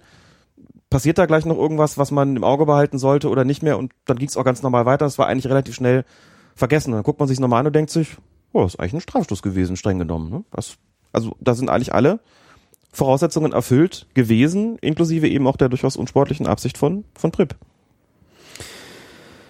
Ja, Schwein gehabt. 42. Minute. Einwurf. Pripp kommt im Strafraum, schirmt den Ball gegen Hummels ab, wird vom Ball getrennt, fällt hin. Tja, Einige behaupten, Pripp wäre an der Wade getroffen worden. Ich habe es mir angeguckt. Nicht der Fall? Ich konnte das nicht sehen. Hm. Äh, und Pripp ist hinterher auch einfach aufgestanden und zurückgelaufen. ja, Kein Strafstoß. an der Körpersprache von Pripp Alles richtig. könnte man ablesen, dass es eigentlich eine richtige Entscheidung war. Du hast keine Berührung an der Wade gesehen? Ey, und wenn? Nicht so schwerwiegend, ne? Würde ich an der Stelle auch sagen. Blöder Zweikampf und manchmal ist es, glaube ich, für die Spieler auch eher ungünstig, wenn sie derartig spektakulär fallen, denn Das ist es nämlich. Was macht der denn da? Ja. Das ist so albern. Ja. Warum spielt er nicht einfach Fußball? ich glaube, dass das dazu beigetragen hat. Ne? Natürlich will ein Spieler durch seinen Fallen im Zweifelsfalle immer auch anzeigen, hier ist gerade was passiert. Ja. Aber wenn du als Schiedsrichter siehst, der fällt auf eine Art und Weise, die im Leben nichts mehr mit dem vermeintlichen Vergehen zu tun haben kann, dann sagst du in der Situation noch, nee, dafür nicht. So wie du durch die Luft fliegst, bist du niemals getroffen worden. Er ist selbst schuld, dass er keinen Elfmeter kriegt. Und dann ist er im. Zweifelsfall auch noch selbst schuld, dass er keinen Strafstoß dafür bekommen hat. 84. Minute. Flanke von Shinji Kagawa und Philippe will zum Kopfball, reißt dabei den Arm nach oben und genau dort landet dann auch der Ball. Siebert pfeift zum zweiten Mal einen Elfmeter für Dortmund. Auch unstrittig, das ist eine unnatürliche Handhaltung, die hat da oben dann gar nichts verloren, ist auch nicht, Ich wollte nicht drüber sprechen. Du hast gesagt, wir machen das. weil es einige Anfragen gab, dass wir das doch bitte tun sollen. Das haben wir jetzt aufgegriffen. Ich finde die Fälle auch ziemlich klar. Es gab in dieser Situation dann noch die Frage, ob Kagawa bei der Flanke im Abseits gestanden hat, konnte ich anhand der Fernsehbilder nicht auflösen. Schien mir nicht ganz unwahrscheinlich zu sein, habe aber auch keine Einstellung gefunden, dass der das klar hervorging. Insofern kann man das letztlich hier nicht auflösen. So ist das manchmal. Und ja, Felipe wie Roberto Hilbert davor, hier braucht er Tag. Haben wir das ja schnell geklärt. So nämlich. So nämlich. Kommen wir zu einem Wettbewerb, wo weder 96 noch Dortmund irgendeine Rolle spielen dieses Jahr. Die Champions League. Es gibt überhaupt nur zwei Probleme im Fußball, das sind Zeit und Raum. Es geht heute darum, dass man auf engstem Raum in kürzester Zeit gut spielt. Borussia Mönchengladbach musste sich in Sevilla bei der beim Champions League Comeback geschlagen geben. In der 46. Minute gab es dann noch eine strittige Szene. Scharfe Hereingabe des FC Sevilla und äh, Gladbachs Torwart Jan Sommer und Vitolo von Sevilla gehen zum Ball. Sommer ist ein Tick eher dran und wehrt den Ball zur Seite ab. Dann fällt Vitolo über seine ausgestreckten Arme und der tschechische Schiedsrichter Pavel Kralowitz entscheidet auf Strafstoß. Aus deiner Sicht, war das eine richtige Entscheidung oder konnte da der Torwart eigentlich so gar nicht richtig was dafür. Hier ist zuerst der Ball gespielt worden. Und der Ball ist auf eine faire Art und Weise gespielt worden. Und wenn anschließend der Spieler dann über die ausgestreckten Arme des Torwarts fällt, liegt kein Foulspiel vor. Ich finde die Szene deshalb so interessant, weil im Kommentar Marcel Reif, der sich immer sehr schnell festlegt bei solchen Geschichten und oft, sehr oft richtig liegt, interessanterweise gesagt hat, achten wir doch gleich mal darauf, wie der Ball weiterläuft, nachdem er gespielt worden ist. Das ist ja oft, gibt ja oft Aufschluss, Aufschluss darüber, ob hier ein Foul vorlag oder nicht, was ich eine sehr, sehr gute Anmerkung finde, weil das exakt auch für Schiedsrichter immer Hilfestellung leistet. Jeder Schiedsrichter wird normalerweise sagen, wenn ich auf so einen Zweikampf gucke, habe ich auch immer den Ball im Auge, weil ich auch daran möglicherweise erkennen kann, je nachdem, wo der hingeht, kann der überhaupt vom Verteidiger gespielt worden sein oder ist er zuletzt zum Stürmer gespielt worden. Und dann habe ich mir das zu Herzen genommen und habe mir das daraufhin nochmal angeschaut und muss sagen, genau das hat in dieser Situation leider überhaupt keinen Aufschluss gegeben und aus meiner Sicht wahrscheinlich dazu beigetragen, dass es hier den Strafstoß gab. Denn Sommer wehrt den Ball exakt so ab, wie auch der Laufweg und theoretisch der, die Schussbahn des Stürmers gewesen wäre. Sodass der Schiedsrichter hier offensichtlich davon ausgegangen ist, dass der Stürmer zuletzt dran ge gewesen ist, dass er den Ball am Torwart vorbeigelegt hat und dann in Kontakt mit dessen Arm beziehungsweise Händen gekommen ist, dann wäre es auch ein Foulspiel gewesen, ganz klar. Und wenn es nochmal sieht, sieht man eben, Sommer ist zuerst dran, wählt ihn zur Seite ab und dementsprechend liegt hier kein Foulspiel vor. Ist dann eben einer dieser Fälle gewesen, wo die Laufbahn des Balles eben doch keinen Aufschluss gegeben hat, beziehungsweise sich nachteilig für die verteidigende Mannschaft ausgewirkt hat. Das hat man auch nicht immer. Aber deswegen fand ich es eben interessant, weil es, wie gesagt, normalerweise ein Einheitspunkt ist. Also das war keine richtige Entscheidung, aber ich glaube, es war letztlich auch nicht unbedingt maßgeblich. Naja, aber weil es dann ja im Endeffekt mehrere Elfmeter gab, ist es ja. ja schon sehr, sehr ärgerlich. Ähm, und auch der ja, Zeitpunkt so kurz nach der Halbzeit schwierig. Ähm, dann Gibt es eigentlich einen psychologisch günstigen Zeitpunkt, wo wir schon dabei sind? Ja, Der das wäre? ist ähm, wissenschaftlich erwiesen zwischen der sechsten und neunten Minute. Zwischen der sechsten und neunten Minute. Dann Ja. hatten die Gladbacher da Glück, denn da gab es eine Situation, die sprechen wir jetzt nicht groß an. Ja. Da hat es ein Vergehen gegeben, das hätte durchaus den ersten Strafstoß nach sich ziehen können. das hätte- okay, das ist hätte- Das wäre günstig gewesen. Das wäre günstig gewesen. Ja. Gut, dann hat der Schiedsrichter wirklich nicht gut gemacht, da er nicht drauf geachtet hat, seine Strafstöße auch zu einem psychologisch günstigen Zeitpunkt auszusprechen, wenn sie schon strittig sind. ja. Das muss man also noch üben. Ja, ja, das ist eine, eine Studie, ähm, eine Studie des Rese Feuerherz Institut in Köln-Nippes gewesen. Kommen wir zur 49. Minute wieder. Vitolo dringt in den Gladbacher Strafraum ein, schlägt einen Haken um Raul Bruas. Der lässt das Bein stehen, Vitolo fällt und Kralowetz zeigt wieder auf den Punkt. Hat er diesmal denn richtig gelegen? Ist, glaube ich, unstrittig. 66. Minute. Toni Janschke kommt im eigenen Strafraum gegen Kevin Gamero zu spät und trifft ihn am Bein, ohne den Ball zu spielen. Kralowetz gibt den dritten Elfmeter für Sevilla. Und der war natürlich auch vollkommen richtig. Ich habe mich da ein bisschen gefragt, ob die Gladbacher geglaubt haben, er wird schon keinen dritten geben. die Hemmschwelle bei Schiedsrichtern ist ja möglicherweise auch größer, wenn man schon wir, auf den Punkt gezeigt hat und sagt, boah, dritter ist schon hart. Da muss ich schon hundertprozentig davon überzeugt gewesen sein. Ich weiß nicht, ob Janschke sich da, nein, ist natürlich Blödsinn, denn er ist einfach zu spät gekommen. Das war symptomatisch für gerade für die, das Spiel von Gladbach in dieser Phase. Aber innerhalb von 20 Minuten dreimal auf den Punkt zu gehen, macht auch nicht jeder. Also da ist dann auch ist das ein der, Rekord? ist auch der Mut zur Konsequenz da. Wa- Was Keine sagt Ahnung. Opta Franz? Optacolina, keine Ahnung. Müssen wir mal nachhaken. Kommen wir zur nächsten Partie. Real Madrid gegen Schachtja Donetsk. 54. Minute. Cristiano Ronaldo schießt. Darius Senna klärt sozusagen mit dem Rücken. Cristiano Ronaldo reklamiert und der kroatische unparteiische Ivan Bebek sieht ein, Hand, sieht ein Handspiel und entscheidet auf Elfmeter. Wieso gibt er da einen Elfmeter? Ist es nur, weil Ronaldo gemeckert hat? Der Schiedsrichter hat ziemlich günstig gestanden. Der Torrichter hatte auch einerseits freie Sicht, andererseits aus einer ungünstigen Perspektive, weil er natürlich nicht den Rücken dieses Spielers gesehen hat. Also eigentlich nicht wirklich beurteilen konnte, ob da ein Handspiel vorgelegen hat oder nicht. Ausweislich der Körpersprache zwischen Schiedsrichter und Torrichter hat er da aber in irgendeiner Form auch mitgemengt. Wenn die beiden dann trotz guter Sicht, das dann den Torrichter mal kurz außen vor, wenn der Schiedsrichter trotz guter Sicht hier auf Handspiel entscheidet, muss man sich die Frage stellen, wie kommt es dazu? Dazu kam es, weil dieser Spieler, dieser Dario Sirna, sich mit erhobenen Armen weggedreht hat. Das ist eine Form von Körperhaltung, bei der dir als Schiedsrichter immer die Alarmglocken angehen müssen, weil du dir in dem Moment sagen musst, wenn das da jetzt zu einem Kontakt kommt, ist das ein strafbares Handspiel. Nur hat er Mhm. sich dann noch einen Schritt, noch ein bisschen weiter gedreht und wurde dadurch eben nicht am Oberarm getroffen, sondern am Rücken. In der Originalgeschwindigkeit und ohne jede Zeitlupe sah das für mich durchaus auch zumindest handspielverdächtig aus und dann siehst du die Zeit, wo du siehst, der wird wirklich klar am Rücken getroffen. Aber diese Bewegung dieses Spielers und dann möglicherweise auch nochmal in Kombination damit, dass ein, wenn auch gegnerischer Spieler daneben steht, in dem Fall Ronaldo, der sofort protestiert, mag dem Schiedsrichter in dem Moment als Indizien zur Beurteilung dieser Situation noch in den Kopf gespült haben, aha, ist also ein Handspiel gewesen. Wirkte sich da auch, wirkte da auch sehr sicher, hat dann, wie gesagt, offenbar noch mit seinem Torrichter kommuniziert.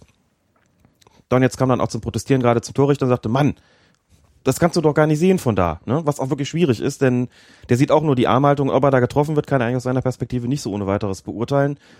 Also keine so ganz ideale ähm, Kooperation da im Gespann. Ivan Bebek auch noch nicht so lange dabei in der Champions League. Er hat sich da möglicherweise auch so ein bisschen aufs Glatteis führen lassen, gerade von der Reklamation von Ronaldo. Wobei ich dem da gar nichts Böses unterstellen will.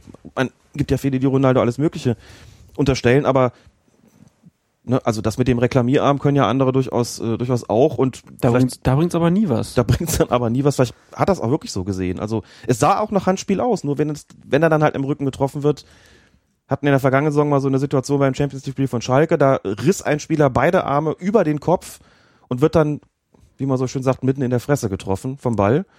Und der Torrichter, der drei Meter daneben steht, entscheidet auf Handspiel. Es ist eben bei so einer Bewegung dann oft auch trügerisch. Das soll die Entscheidung nicht entschuldigen, aber es soll sie erklären, wie kam dieser Fehler überhaupt zustande. Es gab dann noch einen Strafstoß. Neun Minuten später, in der 63. Da ist es Acevedo, der den Ball im Zweikampf aus kurzer Distanz an die Hand bekommt. Und ja, war das diesmal ein richtiger Pfiff. wurde vielfach als klar beschrieben, möglicherweise auch in Abgrenzung zum ersten Strafstoß, war es für mich durchaus nicht. Ganz, ganz kurze Distanz. Und ich bin mir auch nach mehrfachem Anschauen nicht wirklich so sicher, ob man da wirklich von einer unnatürlichen Handhaltung sprechen kann. Der hatte eigentlich kaum Reaktionszeit und mein Eindruck war eigentlich eher, dass er den Arm oder seine Arme eigentlich eher fußballtypisch bewegt und dass es eher Zufall ist, dass er den Ball dahin bekommt. Also auch den hätte man aus meiner Sicht nicht zwingend geben müssen. Klarer als der erste, aber auch nur deshalb, weil hier wirklich ein Kontakt zwischen Arm und Ball vorgelegen hat, anders als beim ersten, aber von der Regelauslegung ist es zumindest sehr streng gewesen. Auch eine schöne Formulierung. Von der Regelauslegung her ist es streng gewesen. Ja, Dann merke ich mir das. das echt gut. Perdu und die Regel aus. Alles gemerkt. Manchester City gegen Juventus Turin ist dann die letzte Partie, die wir besprechen wollen an diesem Champions League Spieltag. Zwölfte Minute. Juves Juan Guillermo Cuadrado schlägt eine Flanke in die Mitte. Am zweiten Pfosten startet Paul Pogba im richtigen Moment durch und köpft ein. Doch der Treffer zählt nicht, denn in der Mitte stand Mario Mandzukic im Abseits und ging auch zum Ball. Allerdings ohne ihn zu berühren. Ist das dann eine richtige Entscheidung, das Tor nicht zu geben? Das ist eine richtige Entscheidung. Wir sprachen ja kürzlich über die ballbezogene Aktion als Kriterium für ein strafbares Abseits und genau die lag hier vor. Mandzukic steht im Abseits, Pogba nicht. Mandzukic geht zum Ball, trifft ihn nicht, beeinflusst aber ganz klar die Reaktion des Torwarts und genau in diesem Moment, das war wirklich erkennbar, genau in diesem Moment ist dann auch klar, dass eine ballbezogene Akt- bezogene Aktion stattgefunden hat, die ein strafbares Abseits begründet. Deswegen war der Pfiff richtig. Und diese Auslegung gibt es eben bei der UEFA und auch bei der FIFA schon länger, um eben die eigentliche Auslegung, wie sie im Regelheft drin steht, so ein bisschen abzumildern, wo es ja eben heißt, ein Gegenspieler im Kampf um den Ball angreifen. Das ist hier nicht der Fall gewesen, aber die ballbezogene Aktion eben schon. Deswegen war der Pfiff hier korrekt. Es war korrekt, dieses Tor nicht zu geben. Gut. Dann haben wir da die entscheidenden Szenen besprochen, hoffentlich, und kommen jetzt eigentlich zu dem, was uns auszeichnet. Wir besprechen jetzt die neue Schiedsrichterkollektion zur diesjährigen Champions League. Es gibt die Trikots dieses Mal in einem, es ist wieder so eine An- Anthrazit-Schwarznummer irgendwie, ne? Ja. Es ist ein Gelb. Wie würdest du das Gelb beschreiben? Es ist kein Zitronengelb. Es ist vielleicht ein Butterblumengelb. Vielleicht auch ein Kanarienvogelgelb. Kann, das ist es. Ich glaube, das ist es. Das hellblau. Ja, wie so oft in den vergangenen Jahren hat es einen, einen Hauch von Schlafanzug. Ja, mich hat's daran erinnert, ich war mal auf Capri und um Capri herum ist das Wasser in einem Blau, was, glaube ich, die Adidas-Macher hier inspiriert hat. Ja, in Capri versinkt ja die rote Sonne im Meer. Das ist eine wunderbare Überleitung. Die Sonne Alex. ist ja sonst gelb. Jetzt haben wir dann auch noch die rote Sonne. Das heißt, wir haben die nächste Trikotfarbe dann auch, bevor es schwarze Nacht wird. Man könnte also mit Fug und Recht von der Capri-Kollektion sprechen, die herausgekommen ist. The Canary Capri Collection of Adidas for Champions League Season 2015-2016. Dazu haben wir eine schwarze Hose für alle Trikots Ja. und wir haben dann passend im selben Farbton Du hast vorhin Socken gesagt. Ähm, Strümpfe habe ich gesagt. Entschuldigung, Strümpfe war noch schöner. Ähm, sind ja keine Stutzen mehr, ne? Das sind ja alles nur noch äh, Socken. Nein, der Stutzen zeichnet sich ja durch so ein durch so ein Bändchen unten Ja, aber aus. Hat aber keinen Fuß. der Stutzen stirbt aus, glaube ich. Das ist auch gut so. Ich habe die Dinger früher mal gehasst. Ernsthaft. Also Ja. jetzt sind jetzt wirklich Strümpfe. Manche sagen auch Stutzenstrümpfe, habe ich auch schon gelesen. Stimmt. Im Sportartikelkatalog Stutzenstrumpf. Stimmt ja auch, weil man sie ja oben so umkrempeln kann. Die sind ja dafür gemacht, dass man sie umkrempelt. Man krempelt sie um und Kniestrümpfe kann man es auch nicht nennen, das klingt einfach zu unsexy. Nee, sie sind auch nicht lang genug dafür. Also es gibt ja welche, die tragen die übers Knie, aber das mögen wir hier ja gar nicht. Nein, das mögen wir überhaupt nicht. Das ist eine Unsitte, die eingerissen ist. Das machen Schiedsrichter auch nicht. Ich habe noch keinen einzigen Schiedsrichter jemals gesehen, der sich das über das Knie gezogen hätte. Möchte ich auch sowas nicht sehen. Klarer Verstoß gegen Kleidungsvorschrift. Was ich eben interessant finde in dieser Kollektion ist, dass die Farbe des Trikots im Strumpf wieder aufgenommen wird. Ja, Das gibt's ja auch noch nicht so lange. Ne? nee. Sonst war ja immer Hose schwarz, Strümpfe schwarz. Und jetzt hat man eben die Wiederholung der Trikotfarbe auch in diesen entsprechenden Capri-Farben, wie bereits gesagt. Und die Trikots zeichnen sich natürlich noch durch zwei besondere, nennen wir es Applikationen aus. Zum einen sind da kaum sichtbare Nadelstreifen, bei denen man immer so ein bisschen aufpassen muss, dass man eben hier nicht dieses schreckliche Wort von den Nieten in Nadelstreifen nochmal aufgreift, wenn ein Schiedsrichter einmal nicht so guten Tag hat, was Aber ja in der Champions League bekanntlich selten ist. Aber man kann ja das auch positiv formulieren und sagen, hier hat man wirklich mal was geschaffen, was der Schiedsrichter auch im Alltag zum Beispiel zu einer Konfirmation anziehen kann. Definitiv. Ja, insbesondere wenn es schwarz ist. Oder halt auch bei so militärischen Festlichkeiten. Eine Parade oder so ist im Moment auch möglich, denn die zweite Applikation findet man auf den Schulterpartien. Wir waren uns erst nicht sicher, ob das jeder kriegt, aber scheint jeder Schiedsrichter zu bekommen, so Klappen, wie man sie sonst vom Militär kennt. Genau. Damit wird also auch die Komponente des Befehlshabers auf dem Platz stärker unterstrichen und auch sichtbar gemacht durch diese Schulterklappen. Ja. In den 80ern hätte man wahrscheinlich sie auch noch mit Polstern ausstaffiert. Darauf hat man hier glücklicherweise verzichtet, weil die Herrschaften ja dann doch auch inzwischen zu Astralkörpern neigen und das gar nicht mehr nötig haben. Mir fehlen die Sterne oben noch drauf. Das wollte ich Ne? sagen. Dass man, wenn man schon viele Saisons international gepfiffen hat, große Spiele geleitet hat, dass man dann vielleicht zum Vier-Sterne-Schiedsrichter aufsteigt oder Genau. so. das müsste zwingend sein. Also ich Ja. denke auch, und wenn einer eine schlechte Ja. Leistung hat, dass der vierte Offizielle dann kommt und dem Schiedsrichter dann die, Die Dinger von der von der- Schulter von reißt. der Schulter reißt. Nein, es gibt ja verschiedene Gruppen innerhalb dieser, dieser Schiedsrichter. Und die Elite Group Schiedsrichter müssen dann vielleicht drei Sterne haben. Die anderen dann vielleicht, also diese Champions League Sterne, die anderen halt dementsprechend weniger, dass immer auch vollkommen klar wird, so, wer da kommt, was für einen Rang der eigentlich hat. So, das, äh, hätte doch so eine Anleihe nochmal so im Oldschool-Schiedsrichter, wo es noch nach Befehl und Gehorsam funktioniert hat, die man da ironisch sozusagen, das hätte fast schon, es wären fast schon Schiedsrichter-Hipster, könnte man sagen, indem man das ironisch durch diese Sterne aufgreift, auf den Schulterklappen, könnte man so, so eine Anleihe an frühere Zeiten nehmen, wo man sie noch Halbgötter in Schwarz genannt hat und wo sie vollkommen unantastbar gewesen sind. Also auf diese Ironie hat man leider verzichtet, aber so ein bisschen angedeutet ist es und wer weiß, wie die nächste Kollektion aussieht. Also auch da dürfen wir, glaube ich, wir als ähm, Mode-Podcast und auch als Schiedsrichter-Hipster, glaube ich, uns noch auf einiges freuen. Auf jeden Fall ist das doch schon mal ein gelungener Vorstoß, der da vorgenommen worden ist. Der Hersteller sehr dezent in dieser Saison. Es gibt Ja. nur eine kleine Applikation so an der äh, oberhalb der rechten Brust und eins, glaube ich, auch nur, ich weiß gar nicht, sind beide Stutzen bedruckt oder nur die eine? Das weiß ich gar nicht so genau. Normalerweise beide. Ne? Aber ähm, das finde ich auch mal pfiffig, wenn nur eine bedruckt wäre. Neckisch wäre das. Ja, das wäre wirklich verrückt. Mit Aber einem Augenzwinkern sozusagen. hat, ja. man, hat man sich scheinbar noch nicht getraut. Auf der Hose dann noch das Champions League-Symbol. Sehr schön eingearbeitet in ja, feinster Stickerei. Ich denke, da wird man auch nur feinste Stoffe verwendet haben. Ähm, wie fällt denn jetzt Eitel Seide hat man dafür verwendet, nehme ich an. Ich hoffe, ich hoffe.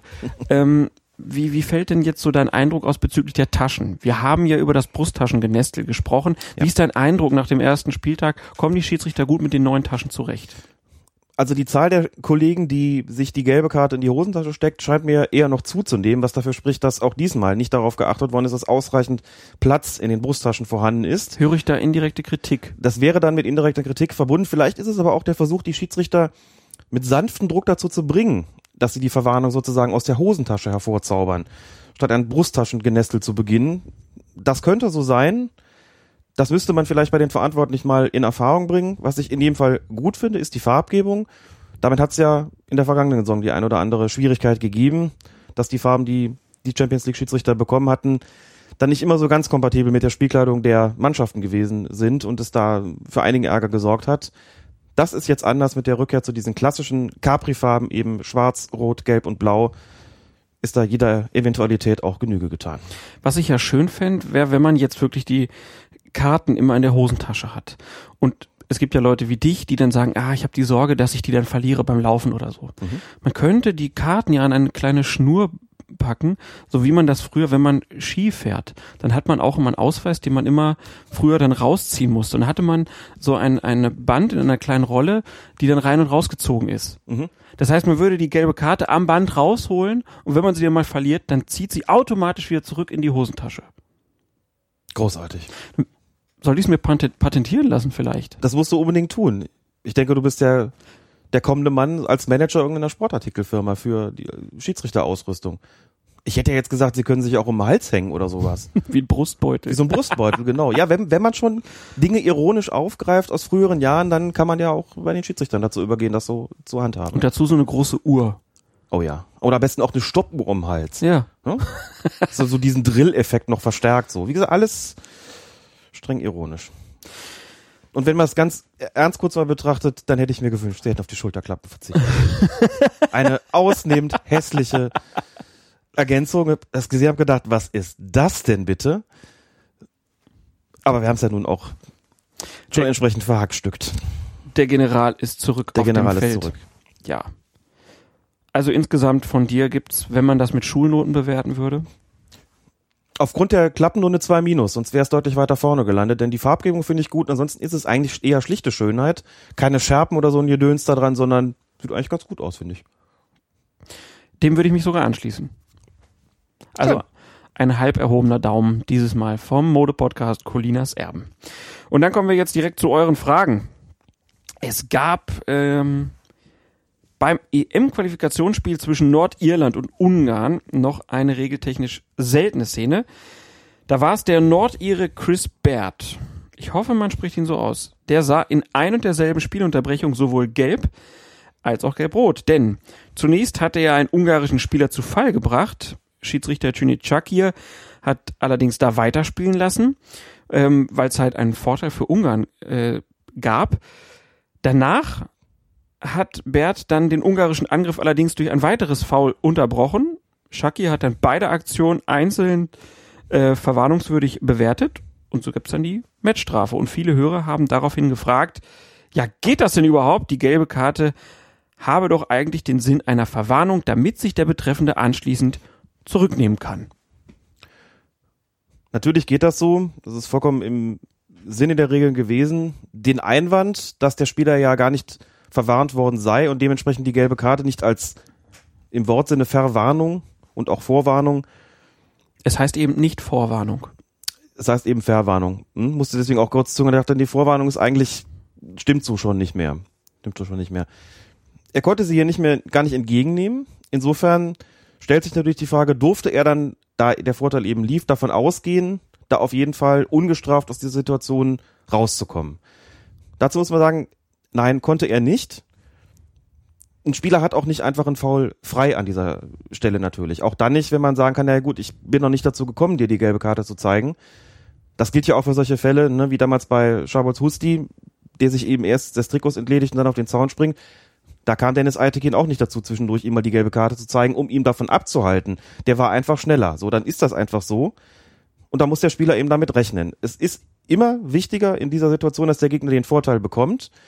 Denn eigentlich soll das Foulspiel ja sanktioniert werden, wenn man sagt, wenn ich jetzt weiterlaufen lasse, ist es der größere, der bessere Vorteil für den Gegner, dann ist das, was einfach weiter vorne steht. Und er hat dadurch nicht einfach einen Foul frei. Das kann auch gar nicht so sein, dass man dann sagt, naja gut, ich konnte dich nicht verwahren, deswegen gehst du jetzt hier nur mit einer gelben Karte raus. Das geht auch nicht. Also kann man hier nichts anderes machen, als zu sagen, wenn der dann nochmal zulangt, ist er halt doppelt fällig.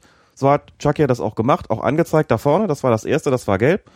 Und hier das, das ist die zweite gelbe Karte, deswegen kriegst du erst gelb und dann gelb-rot. Hat's auch genauso gemacht. Gelb, gelb runtergehalten, gelb wieder hoch und dann die rote Karte. Genau so soll es sein genauso ist es letztlich in der Konsequenz auch vollkommen richtig gewesen. Ähm, ob man das in der Situation jetzt genauso machen musste, lasse ich mal dahingestellt sein, denn nach der ersten Aktion da einen Vorteil laufen zu lassen, da habe ich kurz gedacht, puh, okay, das ist jetzt nicht unbedingt eine klassische vorteilstypische Situation, aber das kann man so machen. War auch auf diesen Bildern, die man da zur Verfügung hatte, nicht, nicht so hundertprozentig klar zu erkennen. Chucky hat auf jeden Fall relativ nah dabei gestanden. Das zweite Fall war auch schon von der härteren Sorte, da ähm, kann man schon mindestens über dunkelgelb nachdenken sozusagen. Aber wie gesagt, regeltechnisch alles vollkommen korrekt gemacht. Kommt selten genug vor. Hat deswegen auch ziemlichen Aufruhr gegeben.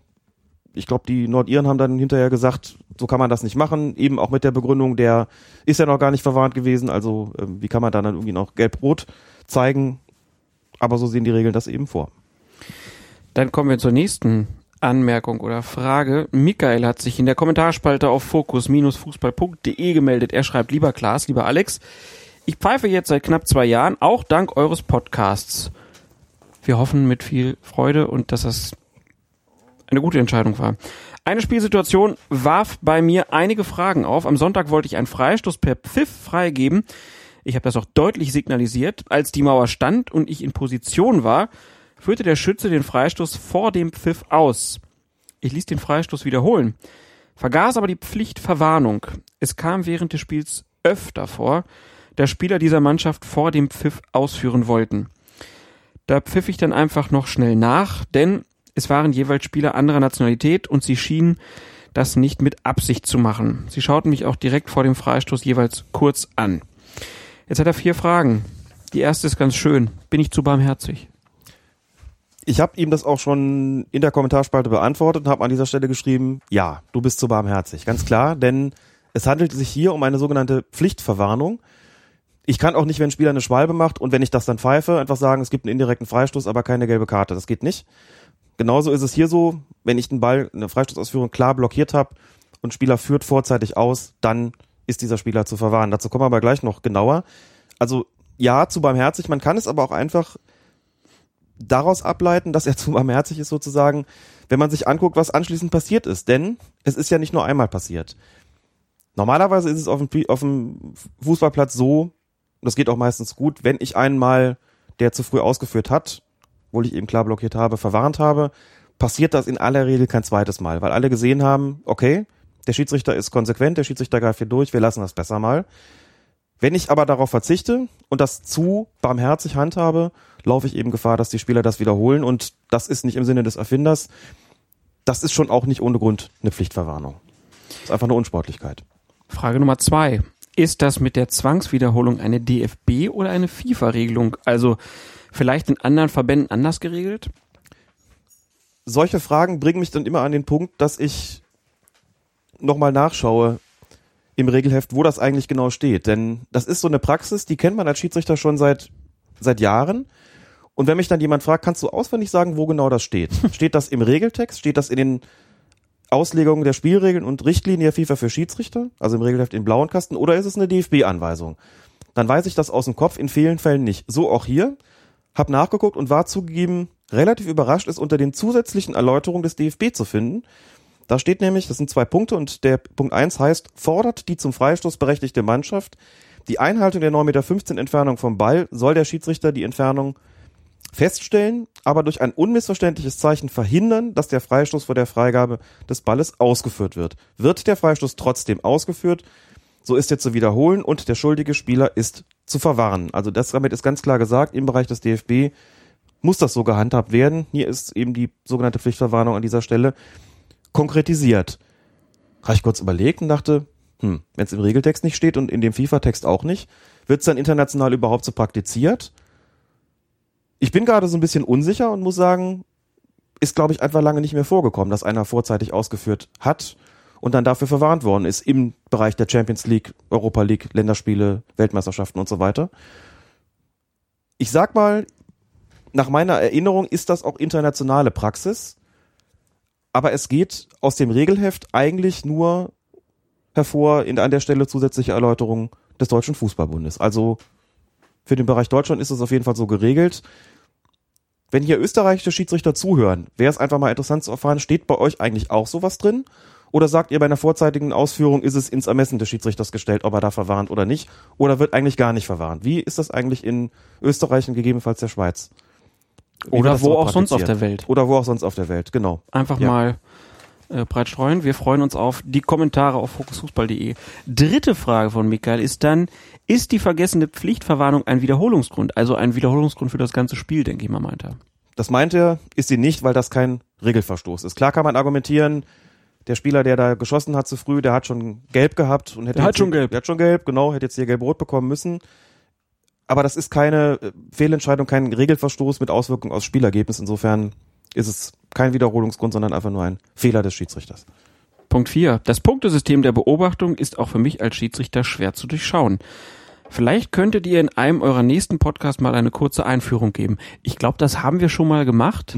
Ähm, machen wir an anderer Stelle nochmal ausführlich. Ich glaube, das wird jetzt heute den Rahmen ein bisschen sprengen. Oder willst du zwei Sätze sagen? Nein, ich würde das auch gerne nochmal gesondert tun. Da hat sich auch so ein bisschen was verschoben Mhm. und das würde ich gerne auch nochmal so als eigenes Thema dann anschneiden. Finde die Frage aber gut, weil das eben eine Punktzahlvergabe da ist, die vielen nicht sagt. Ist das jetzt viel oder wenig, wenn ich 8,3 höre Ja. von 10? Das weiß man in der Öffentlichkeit nicht. Das kann theoretisch ja viel sein, kann auch wenig sein. Das weiß man eben nicht so genau. Das würden wir dann einfach nochmal in der Folge etwas ausführlicher aufgreifen.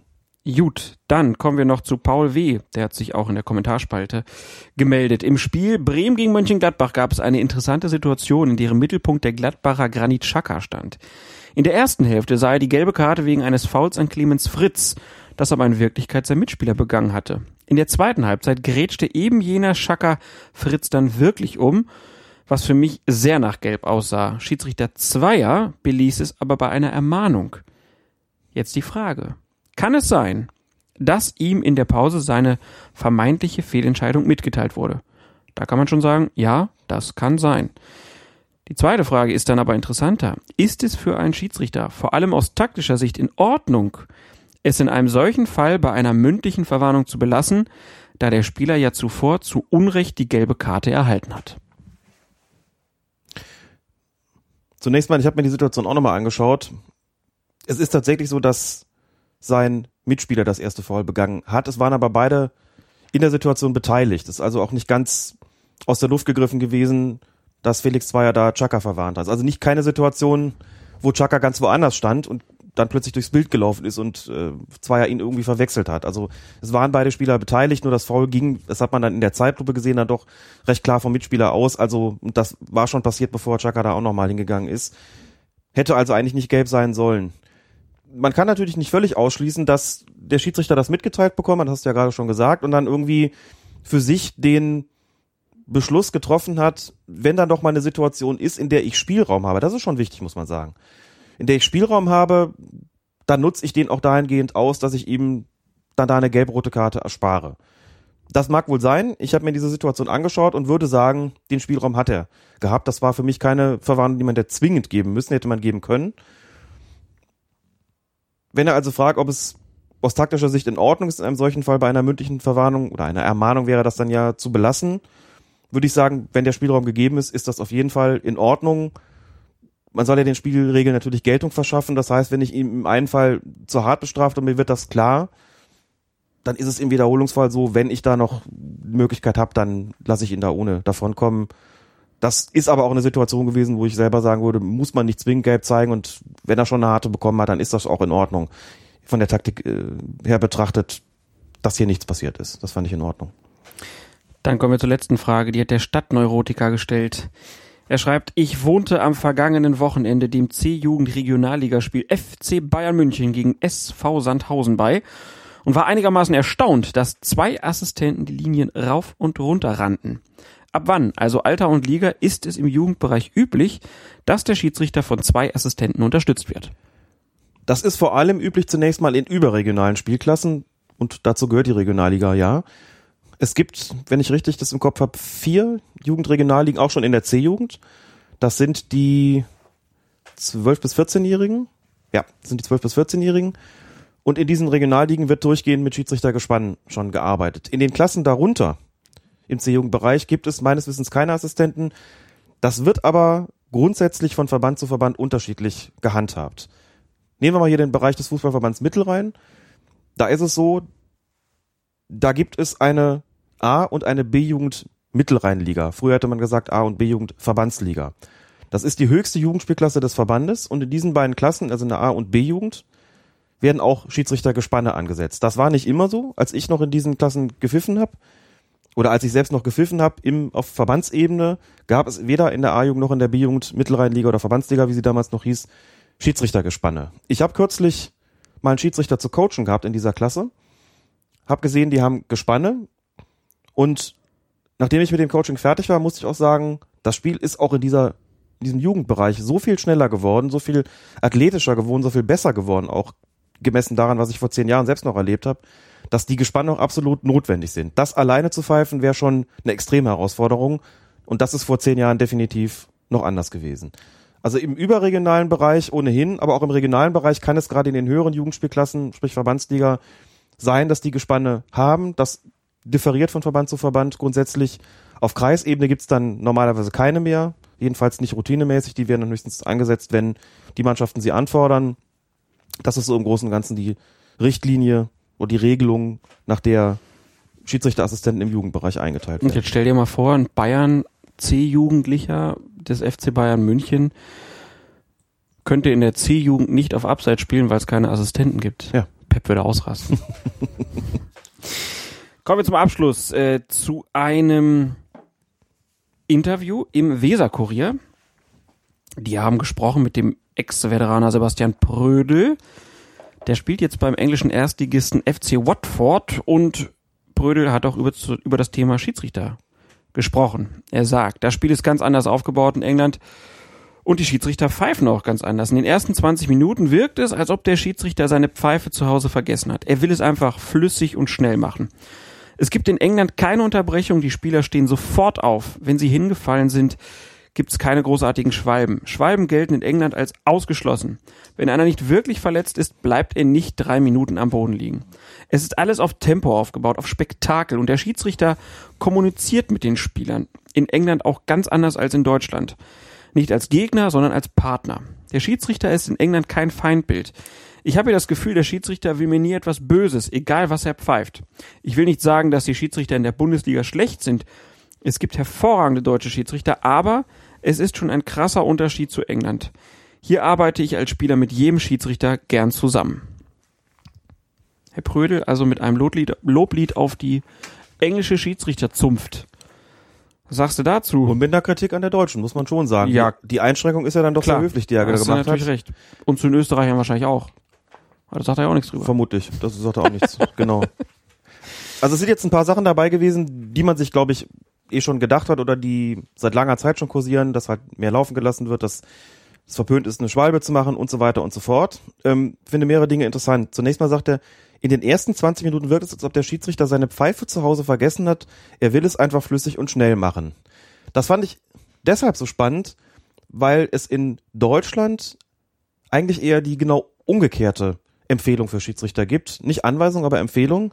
Da sagt man eigentlich eher in den ersten 15 bis 20 Minuten lieber ein bisschen kleinlicher pfeifen. Lieber klar machen, dass ihr ein Schiedsrichter seid, der aufpasst und der hier einfach die Grenzen setzt. Also da geht man einfach davon aus, dass so in den ersten 15 bis 20 Minuten eine, eine Linie vorgegeben wird, wo die Spieler den, den Spielern noch klar gemacht wird, hier ist Schluss. Und das macht man im Zweifelsfalle eher ein bisschen kleinlicher und lässt die Zügel danach ein bisschen lockerer. So vom Grundsatz. Und in England scheint es genau umgekehrt zu sein. Das ist natürlich auch eine Frage der Akzeptanz. Was machen die Spieler daraus, wenn die es gewöhnt sind, dass in den ersten 20 Minuten der Schiedsrichter eher freigebig ist und eher mehr laufen lässt und erst danach so richtig anfängt anzuziehen, wenn er merkt, okay, ich fange jetzt mal an, doch die Grenzen etwas enger zu ziehen, dann ist das ja offensichtlich was, was da durchgesetzt ist. Aber das wäre quasi das Gegenteil von dem, was in Deutschland, zumindest als Empfehlung, wie gesagt, üblich wäre. Das ist Punkt eins. Punkt zwei. Das ist schon hart. Das ist schon hart. Als Schiedsrichter kommuniziert man mit den Spielern in England anders als in Deutschland. Nicht als Gegner, sondern als Partner. Also da ist ja schon eine Kritik darin enthalten. Ich habe das Gefühl, der Schiedsrichter will mir nie etwas Böses, egal was er pfeift. Ich arbeite als Spieler mit jedem Schiedsrichter gerne zusammen. Ich persönlich habe nicht den Eindruck, dass die Schiedsrichter in der Bundesliga Gegner sind. Gut, so deutlich sagt er das auch nicht, aber er macht ja schon nochmal einen Unterschied auf. Das ist auf jeden Fall ein interessantes Statement. Ich bin als Schiedsrichter aus- und Fortbilder auch schon einer von denen, die halt zu den Schiedsrichtern auf der Kreisebene sagen, bitte begreift die Spieler auch nicht als Gegner. Bitte begreift sie als die eigentlichen Akteure auf dem Platz, die aber auch geeignet sein können, euch bei der Spielleitung zu helfen. Und ihr helft ihnen bitte auch einfach bei dabei, das Spiel sauber und fair zu absolvieren. Aber begreift euch bitte nicht als Kontrahenten Mhm. und schon gar nicht in irgendeiner Form als, als Herrscher, als Generäle, als Machthaber auf dem Platz, sondern versucht da wirklich, auch wenn immer klar ist, ihr habt in letzter Konsequenz das Sagen, ihr seid auch letztlich die Chefs auf dem Platz, das muss einerseits schon klar sein, aber nie auf eine Art und Weise, die sozusagen da irgendwelche negativen Vibrations macht. Ne? Also der Leitsatz dann soll, muss so ein bisschen sein, man sollte als Schiedsrichter eine Autorität sein, ohne autoritär zu sein. Jedenfalls nicht mehr als nötig. Partner geht mir vielleicht als Begriff ein bisschen zu weit, aber man sollte zumindest klar machen, dass man eben da auch als, als Sportler auf dem Platz steht, in keinem Falle Feind ist. Und das heißt auch in der Kommunikation mit den Spielern eben viel üben. Und wenn es eben sowas ist, ich hatte da vorhin mal so, so ein eigentlich harmloses Beispiel da gebracht bei meinem ähm, Einsatz als Einspringer da an der Linie.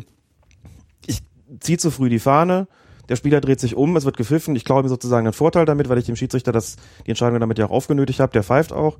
Der Spieler dreht sich um, guckt mich an, sagt, klar, kann ich nicht den Vorteil haben. In der Situation habe ich halt das gesagt, was mir eingefallen ist. So, ich wusste nicht, dass du so gut bist. Das fand er aber in Ordnung. So, damit war es ja nicht so nach dem Motto, ich hätte ja auch sagen können, was willst du denn von mir? Sei froh, dass du den Freistoß kriegst, das so viel war da gar nicht. Oder irgend, irgendwas machen, was den mit Sicherheit gegen mich aufgebracht hätte. So, mit dem Spruch war es gut. Das funktioniert natürlich nicht immer. Wenn der dann unwirsch reagiert, dann kann ich immer noch umschalten und sagen, komm, also jetzt habe ich dir die Brücke gebaut, es muss auch gut sein hier. Da muss man gucken, wie man klarkommt. Geht halt auch nicht immer mit einem flapsigen Spruch, aber fand ich auf jeden Fall bemerkenswert, was Brödel hier sagt. Werde ich, glaube ich, auch nochmal verstärkt darauf achten. Bei Premier League Spielen, inwieweit sich das auch äußert, so im Umgang mit den Spielern, ob das wirklich so sichtbar ist, wie er es hier eben auch darstellt. Ja, ich weiß gar nicht, wie lang der da schon ist. Ist der schon die, ist der jetzt zum Ende der Saison gewechselt, oder? Ich meine ja. Also so lange spielt er ja nun auch noch nicht, deswegen war ich ein bisschen überrascht. Ähm, aber gut. Klare Meinung auf jeden Fall. Äh, er ist auf jeden Fall ein Fan der englischen Schiedsrichter. Es gibt aber jetzt auch zum Glück mal richtige Fans von deutschen Schiedsrichtern. Es gibt ein Fanclub. Ein Fanclub für Schiedsrichterliebhaber, sag ich mal. Nennt sich Brigade Hartmut Strampe. Und das Motto, gekommen, um zu pfeifen. Ihre Parole, unsere Qualität, Neutralität. Und sie hatten den ersten Auftritt beim Spiel Hertha BSC gegen den VfB Stuttgart und auf ihrer Facebook-Seite schreiben sie, wir setzen uns ab sofort aktiv für eine bislang ignorierte bis angefeindete Spezies ein, die Schiedsrichter. Schluss mit dem Hass. Schluss damit, die Schuld bei einer kleinen Gruppe Unparteiischer zu suchen, die sich Woche für Woche dem Druck aussetzen, ein Fußballspiel zu pfeifen. Das ist ein Anliegen, was wir wirklich hart unterstützen und wir fragen, wo können wir denn eigentlich, Ich dachte schon, du fragst, es wollte er mit uns gehen. wo können wir denn eigentlich unsere Beitrittsformulare unterschreiben? Wirklich ganz hervorragendes äh, Plakat, schön in Rot und Gelb gehalten.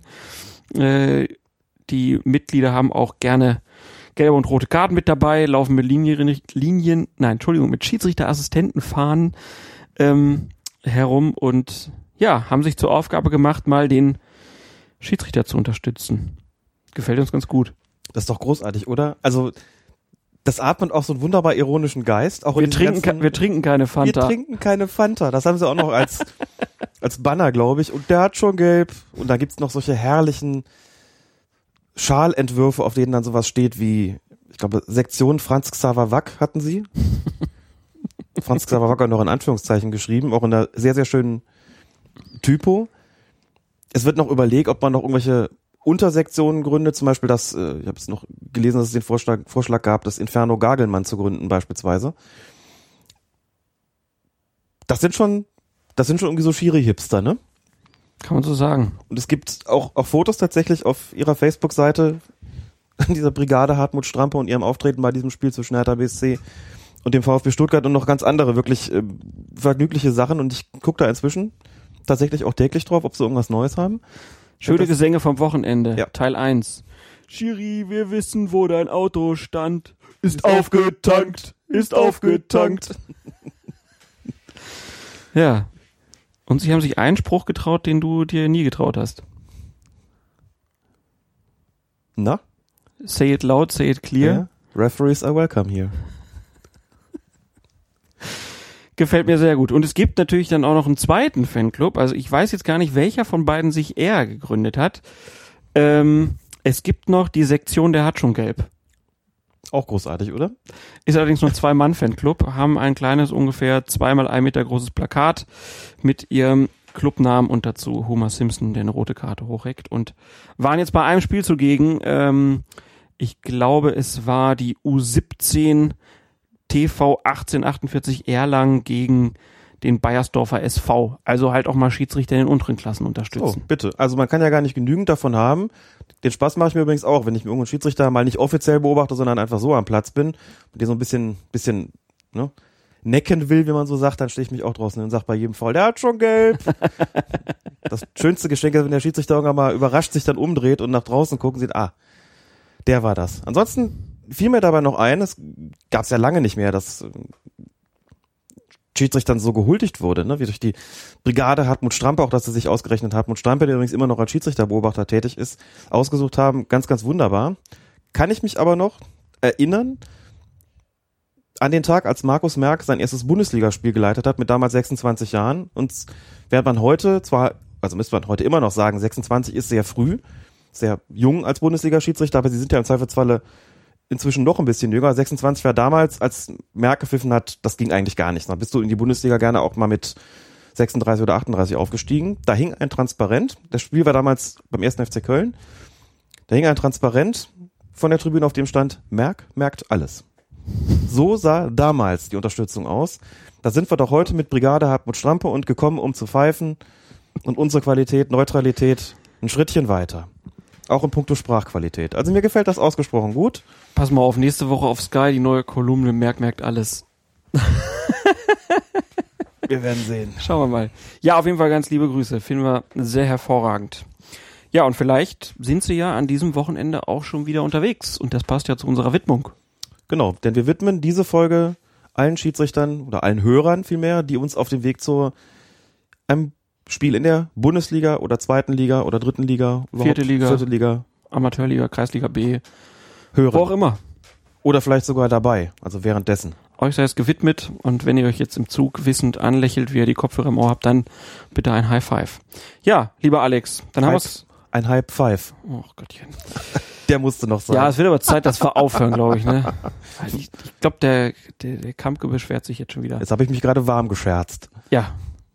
Jetzt schon wieder Schluss oder was? Ja, wir haben Stunde, So noch nicht mal vier Stunden. Stunde 52. Boah, solide, würde ich sagen, ne? Reicht für uns. Ja. Ja, wie gesagt, ich würde sagen, nicht nur Referees are welcome here, auch Refugees are welcome here. Aber Kann man an dieser unbedingt. Stelle auch mal sagen. Und in diesem Sinne euch ein, einen wunderbaren Tag. Macht's gut. Die Spielzeit dauert 90 Minuten, geteilt in zwei Halbzeiten. Das Spielfeld ist 105 Meter lang und 70 Meter breit. Und auf beiden Seiten stehen elf Spieler. Ach, ist Blutwurst, komm, endlich! Au, wow, wow, wow, ist ja, das ist ja schon raffinistisch. Colinas Erben. Der Schiedsrichter-Podcast.